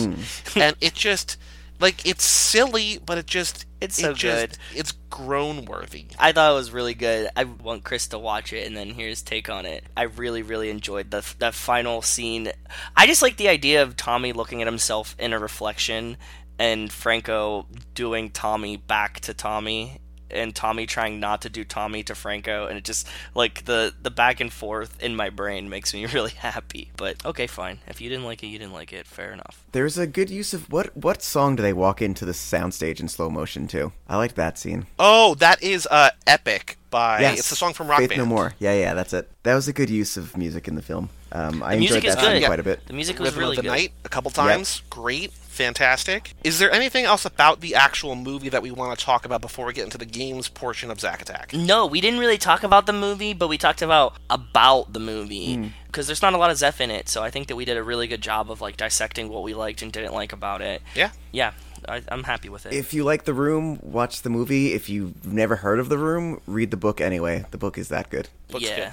The book is really good. Okay, so our first segment, our first game here, Chris. I don't know. You listened to the Paperboy, the Paperboy episode. I don't know what games we had during the Paperboy. we We've added got a a few different ton. games Oh, here. cool. We've got a bunch of different games. Love a good but the game. first segment we have up is the mailbag, where we have an email address, zackattack at cageclub.me. Email us. I'll read anything on air. Just the same thing that we do for Too Fast, Too Forever, for Magic Mike's and Boyfriend Material. Email us. Let us know what you think of the show, of the movie, of whatever. How about we we'll read it on the next episode. The good news, if you're listening to this, is that The Greatest Showman, I think, is coming out on Blu-ray later this month or maybe next month. So the next episode of Zack Attack is going to be soon. Yeah, So true. beyond that, I have no idea when the next movie is going to be. I guess it's going to be the Ted Bundy movie. So maybe later this year. I don't know. But if you write in after this episode, it'll be read on the next episode, which will be in just a couple weeks, I think. So, How many emails do we have? Three emails, four emails. Good, Well, that's three not- or three and a half. That's good. That's a good amount. That's a good amount. Good. That's the same amount of emails that Now and Again has gotten ever. We actually get a lot of emails, Chris. I'm like jealous. it's it's honestly impressive and surprising. and It fills me with joy. we beg for every time them we get though. emails. We have to like do pull teeth to Yes. get emails. So Zackattack at cageclub.me. So first email from Jenny McMullen, who, Super Chris, is a super fan who found us by searching Zac Efron on iTunes. She loves Zac Efron, and she's now listened to every episode. Now she listens to our new shows too. Wow. So thank you, best. Jenny. Jenny, We awesome. let me tell you about Now and Again. no, don't listen to it. It's terrible. if you want to hear two snarky guys love music that's not on these albums and hate all the music that's on these albums, give it a shot. That's basically what it is, right? Like you guys both love music. It just happens to be not the music that's on the album. Look, every about. now and then we get like a Britney Spears song or something that we're in love with, and you know, or Beyonce. Uh, but most of the time, it's like middling 2000s R&B. But we're fun. See, look how fun I am. yeah, yeah. Look how fun you are. So this is an email, Joe, that I've read. I think a little bit on the other podcast. Oh, was this the three parter here. that was like a part for each one? Yes. So Okay, I'm I gonna see what, remember. what relates to Zeph here. She says, Hi guys. I've listened to Magic Mike's Love the Logo Art and just finished the boy- first boyfriend material minutes ago, but sending this to this email to for a couple of reasons. First, just have to let you know that I'm going to see The Greatest Showman tomorrow with a friend. Nice. Second, my job has changed, location mostly, Yeah. but I'm now only listening to podcasts during my new 45 minute commute to work and can't listen to them at work anymore because I'm constantly answering the phone. This will make sending emails less likely, which we know is not necessarily true because she sent in a lot of emails to our three new shows. So thank you again, we Jenny. thank her. We thank her a bunch. Yep. And can't take notes while driving, but since I'm only listening to one quarter of the 35 hours a week I was before, glad to say that all three of your new podcasts made the cut. So, Jenny, I hope you're able to find time in your new job schedule to sneak in our all all of our favorite podcast, Zack Attack, And and especially now and again. and especially now and again. Turns out you guys are funny no matter what, who or what you're talking about. I'm gonna cheat, and then she she talked about all these different things. Uh, the only thing really of actually, there's a couple things that are of reference to Zac. She says she's not much of a Chan fan. He's got a hot bod, but he's not a pretty boy like Zach. He's just not my type. He doesn't So, look like me. Doesn't look doesn't look like Joe. Exactly. Yeah, exactly. I get it. Then she said, writers, the songwriters from La La Land are also the songwriters for The Greatest Showman for a link to oh, Zac. Oh, I didn't know that. So this movie that you hate, La La Land, maybe you will not hate Greatest Showman because it's a Zeph musical. I really like The Greatest Showman, so Well, I love Zeph watching it again. musicals, and we know that. The rest of the email is just about the other shows, so I'm going to skip the rest of that. But thank you again, Jenny. We read that full email in its entirety on the other podcast. So thank, you, thank you, thank you. Oh, hi, Jenny. This other email that she sent, we might have also read another one. Email subject line GIF. We talked about this. is- yes. yes. Chris, how do you pronounce the word GIF? As in a moving Uh, picture. the better question is, how do you pronounce the peanut butter spelled J-I-F? GIF. How is G-I-F anything but GIF? It's Thank you. J-I-F. It's pronounced GIF. They've said GIF. It is GIF. I mean, whatever. You guys can all say it wrong, and that's fine. Joe's only argument is that he says the guy who created it the creators says it's GIF. yes. My thing is that any artist, and we're calling this guy an artist in this situation, as soon as you put your art into the world, just like Tommy Wiseau, it loses its meaning that you had, and it becomes whatever people want it to be. I agree that and you so can say in that. this case, in but this case, you're wrong. Two of the three people on this podcast think it's GIF, and so But you're wrong. majority rules.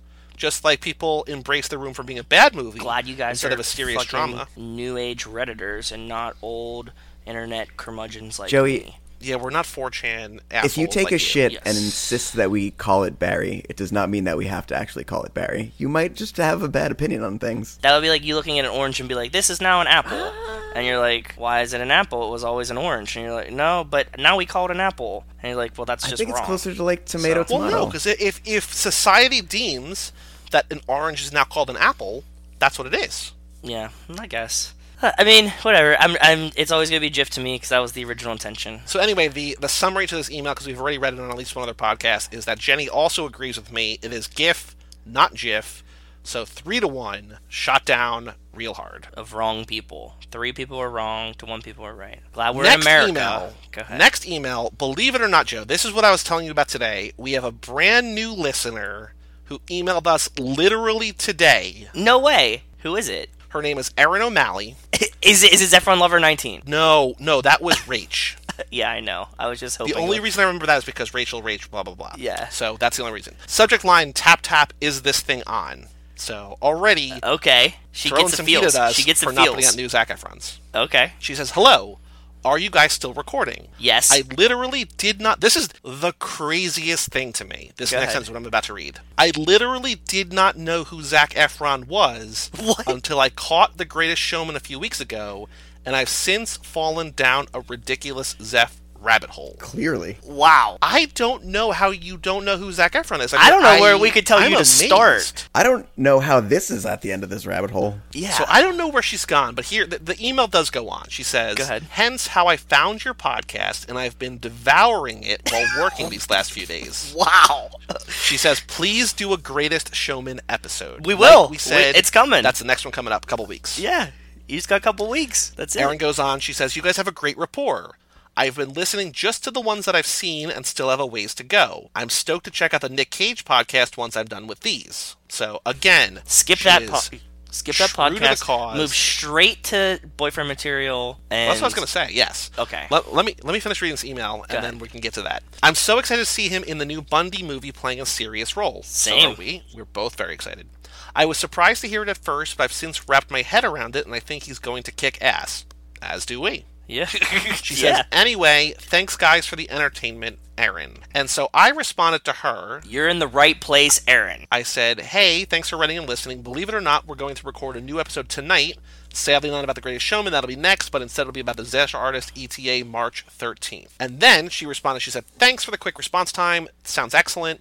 And then she says, P.S. Tell Rachel, I don't remember where this is from. You might remember better than me. Okay. She says, Tell Rachel that I wholeheartedly cannot stand Tobey Maguire either. When were we talking about Tobey Maguire? In some movie, I was saying that I would cast Tobey Maguire as the guy, and Rachel hates Tobey Maguire. She hates the Tobey Maguire Spider-Man. She really liked the Andrew Garfield ones, and to me, Tobey Maguire will always be Spider-Man. Much like Jiff, he is the one true original Spider-Man to my head. You can replace him any way you want, but Andrew Garfield will never be. He's not doofy enough. You know what I mean? Well, Andrew Garfield's already not Spider-Man. I know. We talked about this. I like too. the new. he's I like the done. new new Spider-Man. Yeah, Tom Holland's good. Yeah. he's a good Spider-Man. But Andrew Garfield, the Spider-Man. Amazing Spider-Man series was garbage. And yes, Rachel hates Tobey Maguire. I'm sorry that you do too, because I like Tobey Maguire. But that's I do think it's funny though that you talked about earlier about recasting Andrew Garfield in this movie. I guess that factors in like you hate those movies, but you would think he would be good here as sort of a doofy bad actor. Although he's also really good in that Hacksaw Ridge movie. He um, was that good in Hacksaw movie. Ridge. Yeah, he was. He he was. He has the jawline and the height. I thought he stole the social network. I need to see the Social Network again because I don't remember him in it. I also don't remember Rooney Mara in it. So She's only in it for like Uh, 10. I she's definitely just- need to rewatch it. She's in it for less time than um, Alison Brie is in this movie. oh really? Yeah, also, Tobey Maguire fucking sucks. He's Spider Man. also- You could say he sucks, but he's Spider Man. he single-handedly ruined the fucking Great Gatsby. Like that. Oh, just, god damn it. I mean, now the Great Gatsby sucks for a lot of reasons, but Tobey Maguire makes everything But it didn't he's have worse. to. Like, it could have been this fun, you know, flashy, great soundtrack. Leo, great as Gatsby. Like, it would have been better had Tobey Maguire not been. He was Nick, right? Yeah, I mean that goes for every movie that's guy. not Spider-Man or Pleasantville? Question mark. Like if you just take Tobey Maguire out of it, it's a better movie. Yeah. We watched a Tobey Maguire movie for Watch the Throne, the Char- Charlize Theron podcast. He's in the Cider House Rules, and Mike and I were like, oh. That movie is And we not nominated him for our worst non-Charlie's male actor Yeah. in the movie just because he's like, oh, he just. Ugh. Can you believe that he was part of the uh, the Pussy Posse? Yeah, oh yeah, that's why. That's why he is friends with Leo. Yeah. What he must have been like the guy who like when everyone else left with the girl, like he was the one holding the coats or something. Because there's just there's just no way. Yeah. Tobey Maguire doesn't look like he's very sexual. He's he's completely asexual in my head, which is why Spider Man. Yeah. So, but anyways, thank you to our new friend who's named Erin. Erin E R I N. E R I N, yes. Thank you, Erin. I hope that you listen to this and that you hear that we talk about Yep. you. And we Yes. appreciate new fans, and we will keep making Zack attacks. I promise. They will always come out. We sadly won't always, but you know this, won't always have Chris here to join us. But we will keep making them. But you know where where you can find me. Yeah. Yeah, we do know where you can find you at Chris Podcast on Twitter. Oh, that too. That's a sexy name. How'd you get that one? Uh, it was just there, and I took it. I'm just kidding. and it's my it's my real name. Like people don't have the name Chris- Chris I'm Joe Podcast. Do Your Chris Podcast. There you go. My family Yep. invented podcasts in 1784. Well, I'm gonna call them Podcoast. oh well. Hmm. I appreciate yeah you're trying to uh pat like He's so Petulantly he's so win this about the gift fight. Thing. GIF thing, but yeah. Okay. So. Erin, as we said, you know, listen to Zack Attack. Keep listening. Thank you for listening. Uh, it, we have three other podcasts going. send us another email. We'll fucking read Send it. You heard us. We'll fucking read anything. We have Too Fast, Too Forever by the Fast and Furious movies. We have Boyfriend Material about Ryan Gosling movies. I don't know if you know we about this, but there's a guy named Paul Walker, and boy, can we open your eyes to this one. and we have Magic Mike's about the Channing Tatum movies. So we also have 18, I believe, total shows, 17 or 18 at CageClub.me, including Chris's Now and Again, including other shows that Chris has been on, Cage Club, Keanu Club, Watch the Throne, all sorts of things. Although you haven't been on Watch the Throne yet, you will be, Mm-hmm. but you're not. You haven't been on yet. correct. We're in a very open relationship here, so like you can hear me on a now and again. Mm-hmm. You can hear Joey on a now and again. It- like, It's all it's all intermingled, man. You can So hear me like literally every podcast. Yeah, so fucking if you think that I'm dreamy like Zac Efron, just find the ones that I'm in. We're basically like a big community, like um like a Waco or a Jonestown. You know. Yeah, so I was just gonna say like a commune. I was just gonna say that. Thank you. Yeah, we're all just drinking Kool Aid over here, man. Very cool. So that's all the mailbag we have, but I think it was a very successful one for the for the sole reason that we got emails from Jenny sent to this email that we've already addressed, but we read it here, and new listener and Erin. fan. So I am 100% down to be podcasting to a 100% female audience, but I am looking forward to the day where a dude emails us like Liam? bros, like either well yeah Liam, but either uh, straight guy like us or I mean quote unquote straight. Like I mean Chris is as straight as we are. Like we're all straight, but like we're straight. But either like us, we're like bros. I love Zac Efron the way you do, or a gay guy who's actually in love with him. Like whatever. If you're a guy out there listening, email us zachattack at cageclub.me. Let us know what you think. Um, we want. Yeah. I just want to hear from you. Like whether you're listening to one episode or every episode, whether you, you love Zach us, Efron or hate us, him, I, I Tell want to hear fuck from you. off. You won't be the first person to do it. So The next segment we have is Zac Efron News, which is new to this show. It's something that we do on the three new shows. Joe, do we have a do we, do we have a top like do we have a, a segment name? Can you come up? we should call this dome? in the sheets. Ooh. because it's in the streets in uh He's Zac in the streets, but Zeph in the sheets. Zeph in the sheets. Yeah. Oh, oh. We need to build on the Sharpay's Fabulous Adventure 2 ending where he's adorned in the sheet and it drops Exactly. off and we see That's his thought of. massive, massive schlong. So, okay, Zeph in the sheets. The only word I understood for like the last three minutes was schlong. There you go. Okay, so, that so we, we well, let me ex- let me learn you today, boy. So we watch we watched all the High School Musicals, right? And then there was a spin-off movie called Sharpay's Fabulous Adventure, where Ashley Tisdale went to New York. Sadly, Zac Efron's not in it, but we were like, "This is sounds fucking amazing," and we thought that he might be in it, so we watched it. And then we got Liam, who is another, who's our English friend, Zac Efron fan, nerd on nerd podcaster, and he watched it with us, and we discussed an entire movie that had no Zac Efron in it. and he made a really good point that like he's like I'm glad that you guys brought me on because I love Zac Efron to talk about a movie that doesn't have Zac Efron in it. Hell yeah. Yeah. So then wait. So so the Oh. next the next extension is we found a girl who wrote erotic fan fiction of Sharpay's Fabulous Adventure, and that was Sharpay's Fabulous Adventure 2. Correct. And it was written by Zephron Lover 19, which is now the password for everything that I have. is Zephron Lover 19. So if you if you want my bank account, Zephron Lover 19, just go for it. Man, Erin O'Malley is getting 'Cause the I think that's full a- like Cage Club connected universe. Like she's gonna be really ready when we fight Thanos. Yes. so so she wrote all of this like erotic fa- so we we read t- what 25 chapters of erotic It fan was it was about 50 pages in Word, single spaced. single spaced. It, it took me a long time to read. There's no penetration for like the first 24 chapters. And then they quadruple spaced. and then they quadruple spaced the fuck out of it. And it ends with zach which is the sheet on his dick just hard just rock hard. And yeah that's all you need to know. There you go. And just the Oh, only other thing you need to know is that quadruple spaced is a term coined in Me and Orson Welles, which is an early Zac Efron movie, where writers used to quadruple space. Like they would get down to business, and then before describing, like in, in novels, before describing the sexual act, they would just hit enter four times or hit return four times. So if you see, like, a big blank your space- mind sort of wander. So like You you, know they fill in the gaps. Ah. And so we were talking about, you know, quadruple spacing. They actually happens in Me and Orson Welles, and then it happens again in Sharpay's Fabulous Adventure 2. So we were very upset. the but it was greatest literary achievement. I can't believe you haven't read this because this is I'm, like I'm gonna check it out. That, that's kind of like the, the big the big gap there. I, I wonder if uh, that those pages are like a lot more crusted and worn than the other ones. Like it's um I think I still have my paper copy sitting on my table right here. I do. I can see it. You printed it out? yeah. Oh yeah. I want to get I in didn't it. I need that. To read it Mm. in bed so I could get the full, the, f- the, f- the full fanfic.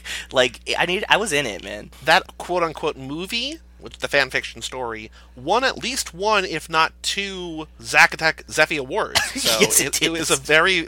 It went home adorned from the Zeffies. So. It did. wow. Poor Rage never responded to us on Aw. Twitter. She could have been on, but okay. I know. Yeah. We tweeted her a couple times, like, "Hey, will you come on to accept this award?" Nope. But shout out Abigail Mavity from Summerland, who has responded to us a couple times on Twitter. Uh, this actress who played like an eight-year-old on a TV show that Zac Efron was on. Uh, we found her on Twitter. She's got a couple hundred followers. We've tweeted at her, and, And she responds. is She loves it. so happy that we love her in that show. So. She was in that show, and and she was in SVU the other day too. Like I was Yep. watching Law and Order SVU, and she just like in the fucking show. I was like, whoa, shit. Yeah. Yep. Okay. Back Zeph to the, the game. Sheets, the news segments. Uh, I have a bunch of things. I stopped keeping track of news just because there's so much time in between. This was around when Greatest Showman was coming out on J14.com, which I know is Chris R's homepage. Yeah. The subject, of the title of this article says, um, what? And then the ghost Edward Munch emoji, where he's got the blue head with the yellow face and he's like slapping his hands like he's stunned. Okay. Zac Efron legitimately didn't think he was good enough to do another musical, but then he did The Greatest Showman, and it was Wow, great. that is hard hitting journalism. Awesome. It's Definitely. J14. there was man. a there was a story from CNN Entertainment the next day. Wait, can I just say that I written- I, would, want to imagine that the person that wrote the J14 article is like really like a 30 year old man like us. right? Probably. That would make my life so much better if it was just like this, like one of us, like what? like, okay, never mind. Go ahead. Continue. The next on. day on CNN, there was a story called "Why Zac Efron Chose the Greatest Showman for His Musical Comeback." So again, like, And? I don't know. I'm not reading. I'm just reading the headlines because these articles are two months old, and I we don't Okay. have time for me to read articles. What were the what were the good what was the good ones? I thought you had some good ones lined up, or was it just? I, I just save stuff. I'm.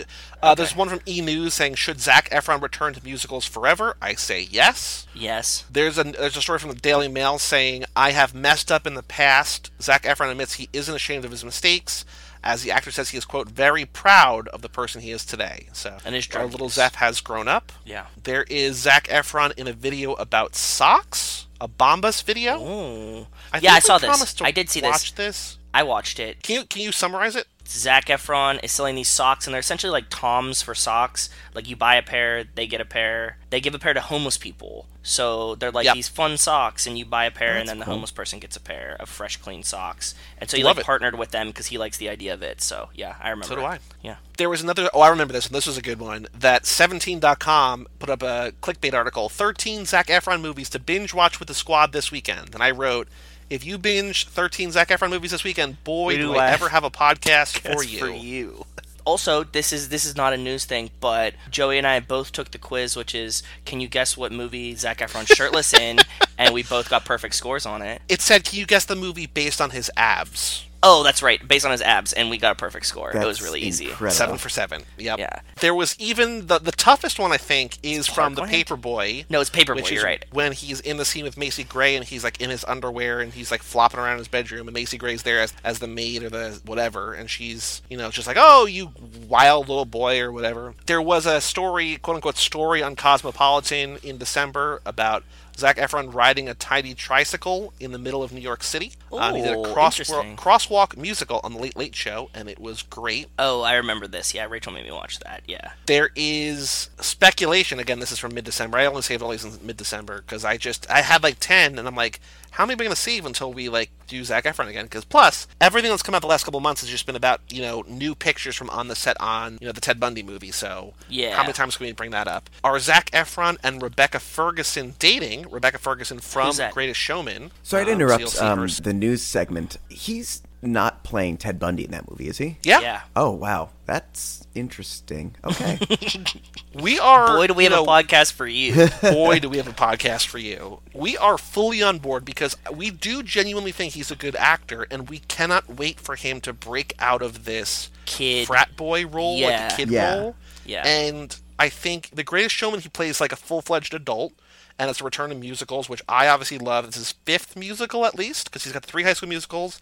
He's got Hairspray. He's got this. oh yeah, he was. Uh. Joe's not crazy about musicals. We might like this one because it's a Zeph one, but it's a different type of role, which is cool. This is a different type of role. Like it's not really a frat boy role. It's like he's sort of expanding his wheelhouse. And then Ted Bundy, shockingly evil, vile, weird, whatever. Yeah. I want him to do like the full insomnia slash one hour photo Robin Williams transition, even though Robin Williams was older. But like I want to see him do serious roles. So like I'm excited to see him play a murderer. We've seen him play some serious roles, but they were always like small parts because he was younger. And then like once he hit his like stride in like you know uh, romantic comedies and stuff like that, it like he kind of left this behind for a while. Well, that's kind of the whole thing about Ted Bundy and why this casting works a lot better than like fucking Jared Leto in the movie where he played the guy who killed John Lennon and like ate a million things of ice cream and gained 50 pounds for one of the worst movies I've ever seen. Uh, is the whole thing is like Ted Bundy was like surprisingly like attractive and charismatic, and so that when people found out he was butchering all these co-eds, they were like, "Really, that guy?" So I feel like I want to believe he can pull off a role like this, but I'm skeptical. But Well, I like saw the him casting. Chris. You saw him as Chris R. So did, and I think know- that, I think that there's potential. Yeah. we're we're optimistic. I, I knew he was doing a Ted Bundy movie, but I just assumed he wasn't doing Ted Bundy. Oh yeah, he's Ted Bundy, and he looks good. Like in the pictures, like he looks. Yeah. He, he fits the role. I've been so. I've been newsed. Yeah. I, I'm Great. I'm now in the sheets. yeah, Zeph in the sheets, Chris R in the sheets. your heart is a rock. Chris The podcasts last on the news that I have Chris are in the is. Joe. You'll remember this. There was that guy that the that Twitter was freaking out about, the Zac Efron doppelganger. Yes, I do remember this. It was essentially just like Zach F. This is what I really thought when Joey told me today that something exciting happened. There was a guy that was posting all these Zac Efron pictures, but he would like mildly edit them, right? Like very like softly edit them, so like they weren't the same pictures that Zac was putting on his Instagram. And I'm like, oh, this is just like a Zac Efron catfish. And I was hoping that Maximum Joseph, the director of our favorite Zac Efron movie, We Are Your Friends, We're never gonna be better than this. we're never gonna be RP Squirrel, called us as foremost Zac Efron experts to help him uncatfish the Zac Efron catfish, and that's what I hoped was happening tonight. But Alas, did not. But on the other hand, I'm actually more excited that Erin O'Malley emailed us because she's a real person with actual who actually cares about us, as opposed to She Maximum is. Joseph, Amen. who does not know about us I imagine that would be a lot like the Marisa Tomei car scene in My Cousin Vinny. what? You guys getting called to the stand to identify which Yeah, Zac yeah, Efron yeah. is correct. Be like that scar on his eyebrow is real, and we know it. He got it when he was shooting this movie. Pause attraction. Also, we will have a piece of paper in front of us on the stand, and then we leave, and the paper was blank. They're like, "Oh my god, that was all from the heart," just like in Zephantine again. Just like in Seventeen again. Yeah, perfect. Exactly. That's all the news I have. Do you have any other news? Did you find any other news? Any other No, Zeph no, in the no, sheets? no. I, I, I totally forgot about the news, so you, you killed it. Thank you for carrying that. Okay, so the next game is the Google game. Let's see if we can play this. So Zac Efron, the disaster artist. So, okay, so Chris, the premise of this game Joey types in Zac Efron disaster artist, and I try to complete the auto completes. oh, I like it. So Yeah. unfortunately, we can't play it because the Oh. only one I searched Zac Efron, the disaster artist, and the only thing Is that it comes Chris up R? is scene. No, just scene. It's just like let me oh, watch the scene that he's in. Usually, usually guesses are like hair, hmm. shoes, Workout, age, workout, age. Yeah, That's interesting. like if you did that with so. any female actress, it would probably autocomplete to feet. feet. Yeah. Yep. hmm feet. Absolutely. Oh, there's a lot of foot fetishers. Oh, Oh, my god. If you search any actress on like literally any female celebrity, like third or fourth is feet. Oh, creepy. Dame I Helen Mirren about feet. Worst. Wow. Okay. Damn. It's a thing. Oh, I, I didn't know it, so but thank you for sharing. Next thing we're gonna do is the trailer game, which I did not see this trailer. Actually, no, I maybe I did see this trailer. I saw I part did. of this. I did. I did. I saw it. It's just it's this the one with fucking him doing the roof scene. Yep. Yeah. So we're still gonna do it because it's a, it's a staple of Zack Attack. I searched on YouTube for the Disaster Artist trailer. There are two that were posted by A24. Shout out to A24, one of our favorite production studios. I agree. They made Spring Breakers. They made a, they've made a ton of really great movies. Them and Annapurna team up. They kill it. Both great. A24 made The Disaster Artist. You know, got James Franco a Golden Globe for Best Actor, which we didn't say yet. They are truly a marvel, and I feel bad that we're talking down A24, but I just don't like this movie very much. But anyway, That's fine. I searched YouTube, The Disaster Artist trailer, top one, first one comes up, seven million views, five months. Chris, you know this game? What we do is we just like watch a trailer and talk talk about how it was different than the movie or whatever. Oh, okay. Well, it's We just watch it and just do live commentary over it. Yeah. So that's it. basically just the movie scene. Uh, It sure. might be. Disaster Artist trailer. I got it. I know how to Google. Uh, oh, this one is it the one with him where he's in front of the green screen, or the one with his shirt off? The one where he's like doing the like arm flailing. and, Yeah, like, okay. Yeah, I, put- I put I put the link in Discord. Yeah, okay, that's one I clicked. Cool. All right, let's let's watch this. This All might right. not just be the one. So so I'm gonna click, say three, two, one, play, and then on play, click play. So if you guys are ready, three, two, one, play. Okay. And here we go. A24. There's Los Angeles. We got Greg being so young, so Ferrari. hopeful. They never came back. of people. All I can think about is what if they laugh at me? Or be The Oh, Stella yeah. scene is also weird. Like Yeah. it's. I want to feel that. I like like it. I like it, but it just it it's weird to start the mo- like it, it feels like See, there's him trying to try to not throw a football. yeah. there's there's a uh, Sharon Stone. Yeah. Yeah. I, The Judd Apatow scene, the most yeah, painful sorry, scene in the I entire Yeah, that was a really. and that. They should have Um, cut that. Uh, See, I think it should have been more of that, like more of his weird stuff. Like That wasn't in the book, right? no, that wasn't. Well, yeah, No. I guess it, I don't know. I don't know if it was cringe humor. It was just cringe worthy. Yeah. Yeah. They also in this in this trailer he says he also might be a vampire, Yeah. which they talk about in the book, but they don't talk about in the movie. They just put it in this trailer and then it got cut out. No Mickey Mouse. Like I was saying, I think there's probably a ton of this movie on the chopping room floor. Yeah. Yeah, the alley joke. Oh, hi, Mark. What the f- doesn't work? Here we go. you're looking at the Yeah. Camera. And then these Rhythm of the Night, maybe. I'm Oh, who's that? That's oh yeah, that's uh, little Brie. little That's Dave Franco's wife. yeah, little Franco's wife. They did come. Hey, Alison there Brie is Zach. from, Oh, uh, oh, there we go. We got a we got a quick shot of That's Zeph Zeph. slapping the basketball out of his hand. cheap, cheap, cheap, cheap, cheap, I cheap, forgot cheap. about uh, Peeta as uh, Denny. That was pretty good. Oh, Peeta as Denny is perfect. Yeah. Yeah, Josh Hutcherson. Josh Josh Hutcherson. Yeah. Cut. Why you cut, Sandy? This is real. This is real acting. You're gonna writhe around with the dress. Maybe do it before you shoot yourself. You know, like I don't remember if it's in the book, but what, one thing that I really liked about the movie is when Tommy first picks Greg up, and he's like, "Oh, your friend, little kid," and then Greg's talking about how nice his car is. He's like, "You know, I don't, I don't have a lot of friends with cars." He's like, "Yeah, because all your friends are little kids." Yeah. And I love that. Like that's wonderful. Like I wish that there was more of them. Like I wish there was more build up. And if they were gonna improv To it, keep making the improving it like that. Like when he has, hi doggy. Okay, the end of the trailer. But if they were gonna improv it, I want them to improv it like when the mom is like, "How old are you?" and he's like, "Old as Greg," and she's like, "You're 19." He's like, "Yeah." She's like, "I'm 14." He's like, "Happy birthday," you know, like. Yeah. That was like some of the fun of like having Franco do Tommy his own way. You know what I mean? Like imagining what could happen. Like fill in the gaps with weird shit like that that wasn't in the book, not just like make up random scenes and shit. They did get, considering they cast brothers, I thought maybe they weren't going to touch it, but the weird, like, one sided, like, What? homoeroticism of their relationship, the movie Yes. did did Mm-hmm. get that decently, very much on the margins, um, which is fine. It probably didn't do enough. Yeah, because Tommy like had a had a thing for Greg. oh, yeah. I think. I think I, the we book. can kind of feel that in the book, yeah, right? mhm, yeah, the book definitely touched that. We only really get it touched on when he's, like, jealous of Alison Brie's character kind of existing. Yeah. But like in the movie, like the whole like baby face and stuff like that, like he he's definitely like he likes Greg. Yeah, It's, again, it's it's why um, Talented Mr. Ripley works so well as a parallel. Yeah. Yeah. So the next game we have, so th- so so some bad news for you, listener. I could have gone back and listened to the, the last episode, but I thought I had saved somewhere guesses for crying and shirtless. I remember Joe's was that Tommy was auditioning Zeph and wanted him to get shirtless. And that was how the shirtless. I don't remember what the crying was. Maybe the crying was probably I think he, like he told him he couldn't be in the movie or something. that's what I would guess. I don't remember what mine was, but I remember yours as like the like sort of the casting couch scene, sort of the you know shirtless and then make him cry, whatever. So Chris, have you seen The Greatest Showman or no? Uh, no, I have not. I'm not really a musical fan, um, and I will probably Okay. never see it. perfect. Okay. That's what so we needed here's from what we're gonna do. So I've seen it, and I just saw it a couple of months ago because it just came out. So what we're gonna do is we're gonna have both of you guess Oh. The Greatest Showman. Which do you know what it's about? Isn't it like a, a musical version of some circus guy's life? No, Barnum and Bailey, right? Yep. but like Okay. they make him not be a monster like he was in real life, sort of like this movie. Um, you'll have to see. You'll have to tune back in a couple of weeks and find out what we think Oh, of it. okay. I'm gonna let Joe go first because Joe is the unabated master of this, unabashed 'Kay. master.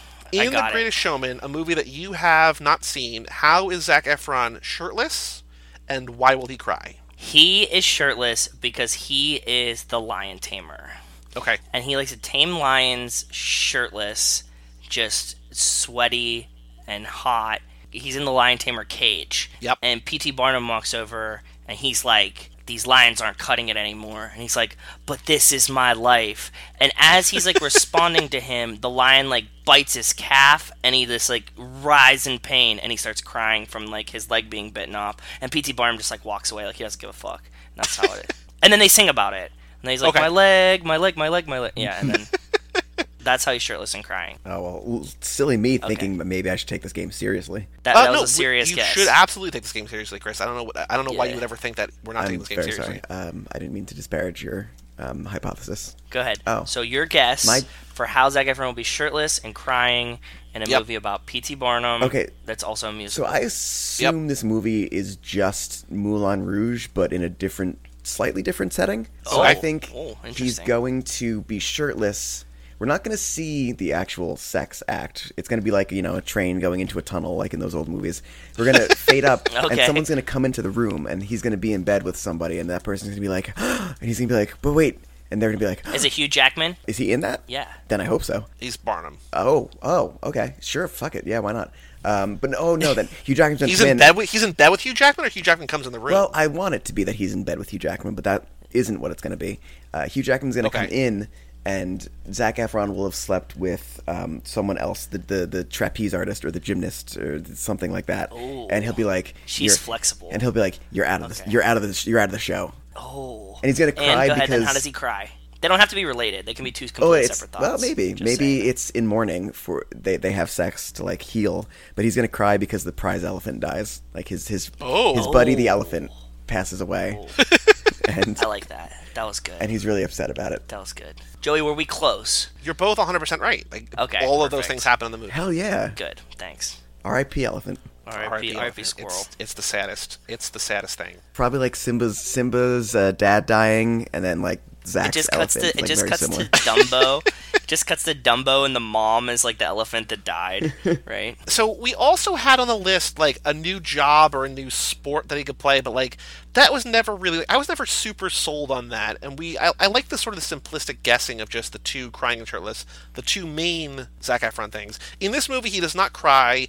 He does not get shirtless, though he does wipe his mouth with his wife beater or whatever. Yeah. And we almost get a little bit of Zac Efron abs, but we do not. So Sad. Chris, he's shirtless and cries in pretty much like every movie, TV show ever. Yeah. So that's why we that's why we do these guesses. He's like mainly shirtless and crying in like a lot of shit to the point where like even in the what were they like the Columbia jacket commercials, his brother makes a joke about him always being shirtless, like in all of his movies and stuff. So. Hmm. I mean, I don't know much about Yeah. the crying stuff, but I imagine that um, Baywatch must have just like broken the meter on this on this game. no, actually not.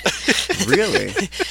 There's a Neighbors lot of too. shirtless and a lot of crying and a lot of these. oh, okay. Well, Yeah, what do Neighbors I 2 know? I'm not good. a I'm not a Zac. No, it's okay. I'm just teasing you. So we have two more games. The next game we have is the letterbox game. So you get you both. This is the first time I think that we you both get to play this, which Oh. is very oh, exciting. Boy. For reference sake, there's a, there's a couple different games that we play here, Chris. So Clearly. for reference sake, Mad Max Fury Road, which we thought was the most popular film on Letterboxd, but we found out recently that it just when you sort by popularity, it's number one.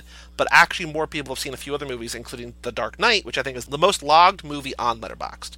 However, Mad Max Fury Road has been seen by 204,000 people on Letterboxd.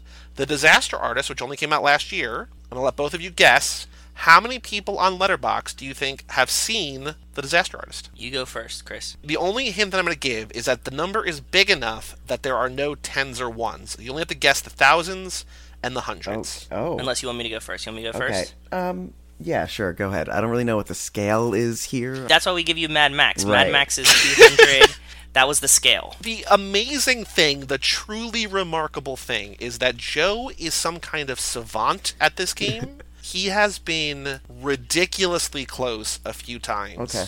To the point where I suspected him of cheating. Not that he would, but he was so good a few movies in a row that I'm like, there's no way you're not cheating because, like, it's I'm not. Remarkable I'm not. how close I'm going you are 57, 57, 57.3. 57.3. All right, Chris. Uh, what's your guess? uh, sixty-nine, Bob. 69,000 or 69,000. 69? no, sixty-nine thousand. Thousand. Go thousand. You are both over. Aw. Okay. 29 8. Now I just can't get out of my head that video of the guy who keeps saying 420 Bob on prices, Right.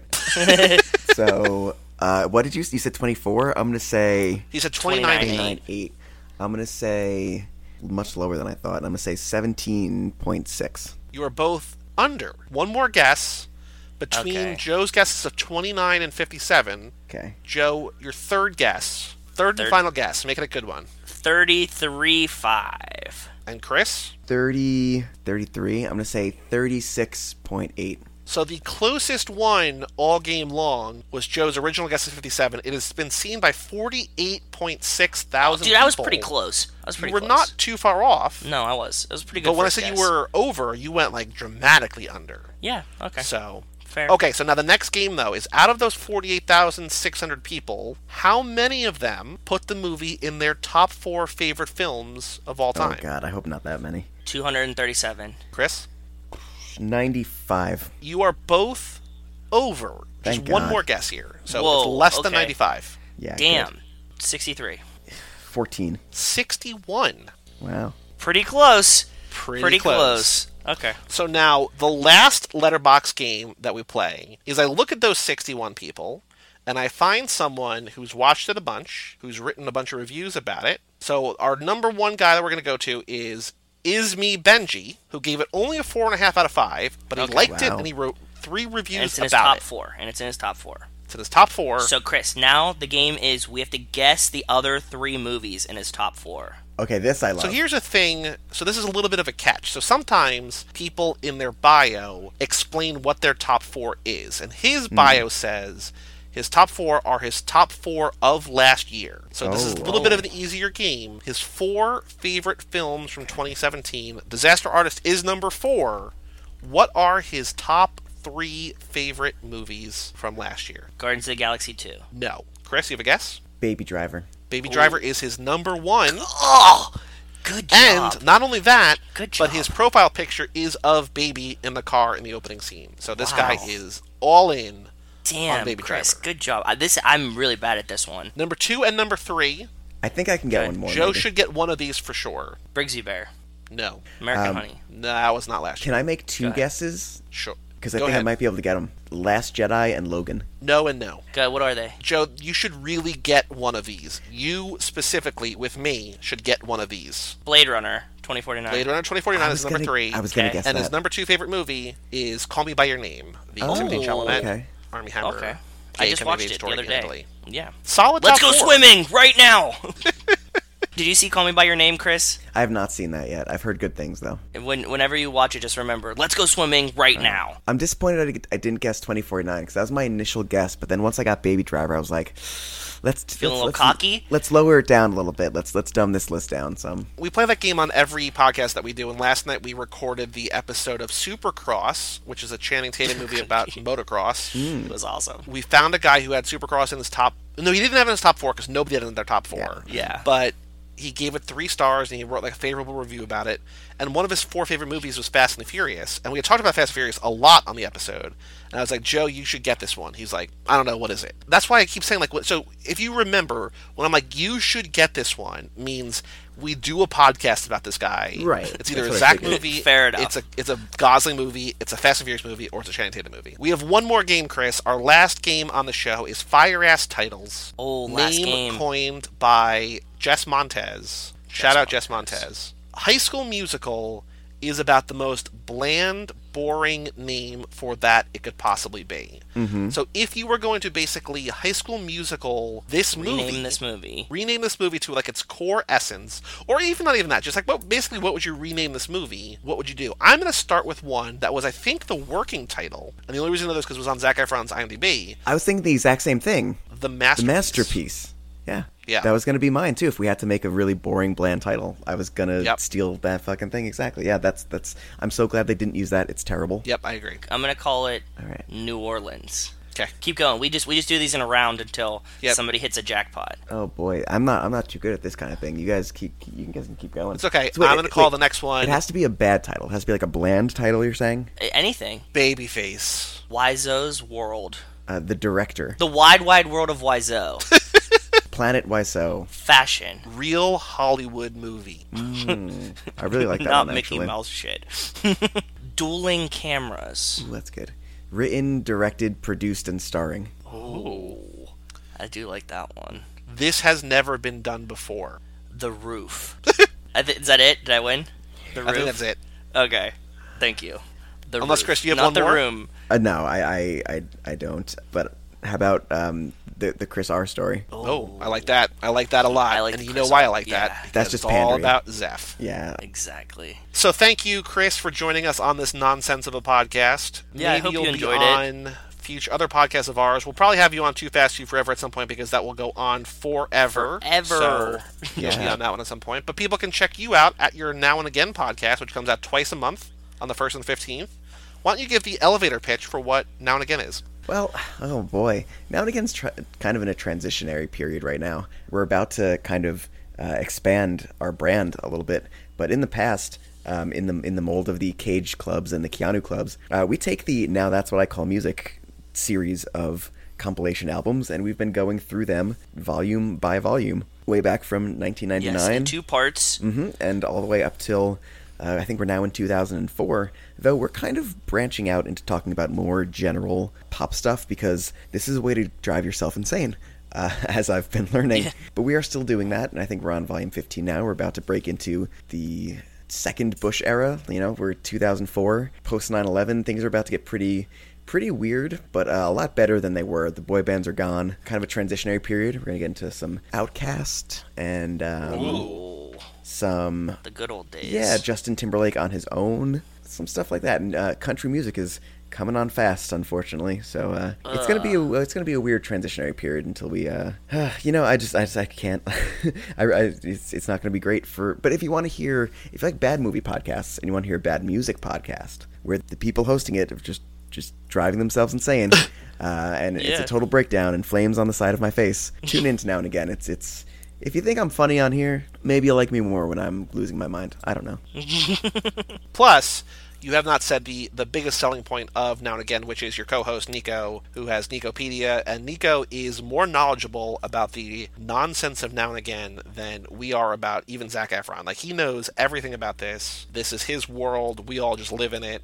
Yeah. Um, yeah, Nico is great. So shout out Nico if you're listening to this. I know that Kevo, his husband, loves Zac Efron. I don't know if they listen to Zack Attack, but I know that Kevo really loves Zac Efron. So maybe they're listening to this. And if they are, hello. Send us an email. Nico and Kevo. Send us an email, zackattack at Oh. cageclub.me. I don't think we've ever had like a now and again connection, a now, a now and again Genshin. But I once went to a What about a Knaushin? Knaushin. I like that. Uh, we went to a midnight showing of The Room, Nico and I, and Kevo and a couple other people back in like 2009. And there's a great picture of us with uh, Greg and and Tommy. And uh, yeah, so there's some there's some not with Zac Efron, I guess, at all. Uh, so I guess maybe it's not so much of a connection, but uh, yeah, No, it's fine. Yeah, that's uh, Fine. We, Cool. He and I have known each other for a long time. We have a great rapport. I have nothing else to say. Are you just stealing the compliments that Aaron O'Malley gave to me and Joe? Like, hey, Yeah, hey, you are. uh, I have good, I have great rapport too. I, I know friends. we have a great back catalog. You can get through it all in like a couple days at work. Um, yeah, pretty much. the actual, the nice thing about your music, about the now and again, is either everybody has heard the songs or no one has heard the songs. Like, there's no like you can, if you want to go back and like listen to everything, it's all available. But like either you've heard the song a million times or like no one has heard the song. And so it doesn't really matter if you listen to the disc beforehand, unless you're doing prep to actually record the show. Listeners don't have to listen to the music, Yeah. Especially since you splice in a little bit of a like a hook or whatever, Teaser. sort of refresh people of what what it sounds like. And at the same time, it's very much been about this kind of question like, what is culture and what is pop music to somebody's life? Because we've kind of taken some time when we hit milestones in our lives to talk about where we were, like when the song came out. Like, we remember this song from like our eighth grade dance or something like that. And I mean, we've gone right now from us being in eighth grade to us about to be in college. Um, so we've crossed this like really weird kind of couple of years in our lives, and we discuss that as well. And I think music does connect uh, in some visceral way to everybody, and we explore that as well. It's not just going mad listening to a bunch of like terrible Backstreet Boys B sides. Yeah. Yeah. Which I wish we could do something like that on Watch the Throne because Mike and I are basically mired in a stretch of like five or ten terrible Charlize Theron movies in a row. And we can't be like, hey, so where were you when you were not watching this movie in 2005 or 2006 or whatever, like, or 2002, wherever we are, 2002, I guess. Let me tell you about rain- how reindeer games shaped me as a high schooler. It is bad. It is a bad movie. But Chris, thank you for being on here. I just wanted to say thank you for um, fulfilling what has been like a two or three year venture because the moment that I found out that Zac Efron was in this movie, uh, I messaged Joey and I was like, Yep. shotgun that episode. Fair. Yep. And I do want to say that the next episode we will have another guest, another first-time guest to Zack Attack. She wanted to be on. Uh, I'm going to bleep it out because we have the beep technology, but it's of Oh. she loves the room. I actually saw she and your former Monkey Club co-host Christian Larson. The two of them wanted me to watch The Room. Uh, so when we were all hanging out in college, we all went over to Larson's house and we watched The Room. Except got in a big fight and went upstairs and didn't watch it with us. So it was me and two other people who had never seen the movie watching it in the basement. We're like, this is dumb. We don't get it. We had nobody there to like say why. It, you know what I mean? It was just like one of those, Yeah. like it had been built up and then they left and we're like, oh, huh. So that's weird. But anyway, be on the next episode. She wanted to do this one as well, but we gave her the next one because A, you already had claims on this, and B, uh, she is a professional gymnast, and that makes more sense to do on the Greatest Showman episode. So I just uh, I want to say go. Does make a lot more that sense. one of my goals. I mean, I know some some shows are done now, but one of my goals as a Cage Club universe member, as the Hawkeye of the expanded universe, perhaps, is I want to get on every show at least once, and that is one. we can make That that, is happen, one show. Trust me. Their show is one I, I really want to these get ones. on. I mean, you can't get on Shia because Shia's know. done. I'm glad that I got on Monkey Club. I mean, I was because Monkey Club's done. R.I.P.D. Um, there are very few that are done, done, done. Shia will be back. He'll. Do you think he'll never make another movie? Well, Shia made another movie. He made, he made American Honey, but we, we did not because the the point of that Oh, podcast right. was only Oh. to watch the movies that he watched on all my movies. That marathon that he sat through in New shit on, York. way to shit on Chris R's dream over here. I'll do what Nico wants to do for the episodes of Now and Again that he's not on, where he just makes a commentary talking about the episode. Which I still think is the best idea. It's the best idea. we can just. I'll just edit myself. I'll splice myself in. To find all 17 podcasts or 18 podcasts, whatever it is, on our network. So, Chris, how many have you been on? You've been on Cage. You've been on Keanu. Keanu. You've been on Now and Again, obviously. You've been on Monkey Club. You've been on this one. Scheduled for. We're, we're going to count Watch the Yeah. Throne because that one you'll be on shortly. So that's six. Um, is that it? That might be it. Have you been on Wistful Thinking yet or no? No, I have not. We, you know, we planned to, and it just never. It never happened. The other problem is that uh, P.S. I Love Hoffman is winding down. They only have a couple episodes left, and I think they might have recorded most of them already. So Oh, rip. Uh, you will definitely be able to join us on Too Fast, Too Forever, probably multiple times, to be honest, because we're I gonna want to. Uh, I want to get on boyfriend dead material. horse. That's for sure. So anyway, go to cageclub.me, facebook.com slash cageclub, at cageclubpod on Twitter. Find all of our shows, all the shows that Chris has either been on or will be on now or in the future, now and again. Thank you, Chris, for joining us on this episode. Thank you, I hope Chris. you enjoyed your first Zac Efron experience. for Zack Attack. I enjoyed being attacked by the Zac. I'm Joey Lewandowski, I'm Joe too. and that was Chris Mattiello, and we'll see you next time on Zack Attack.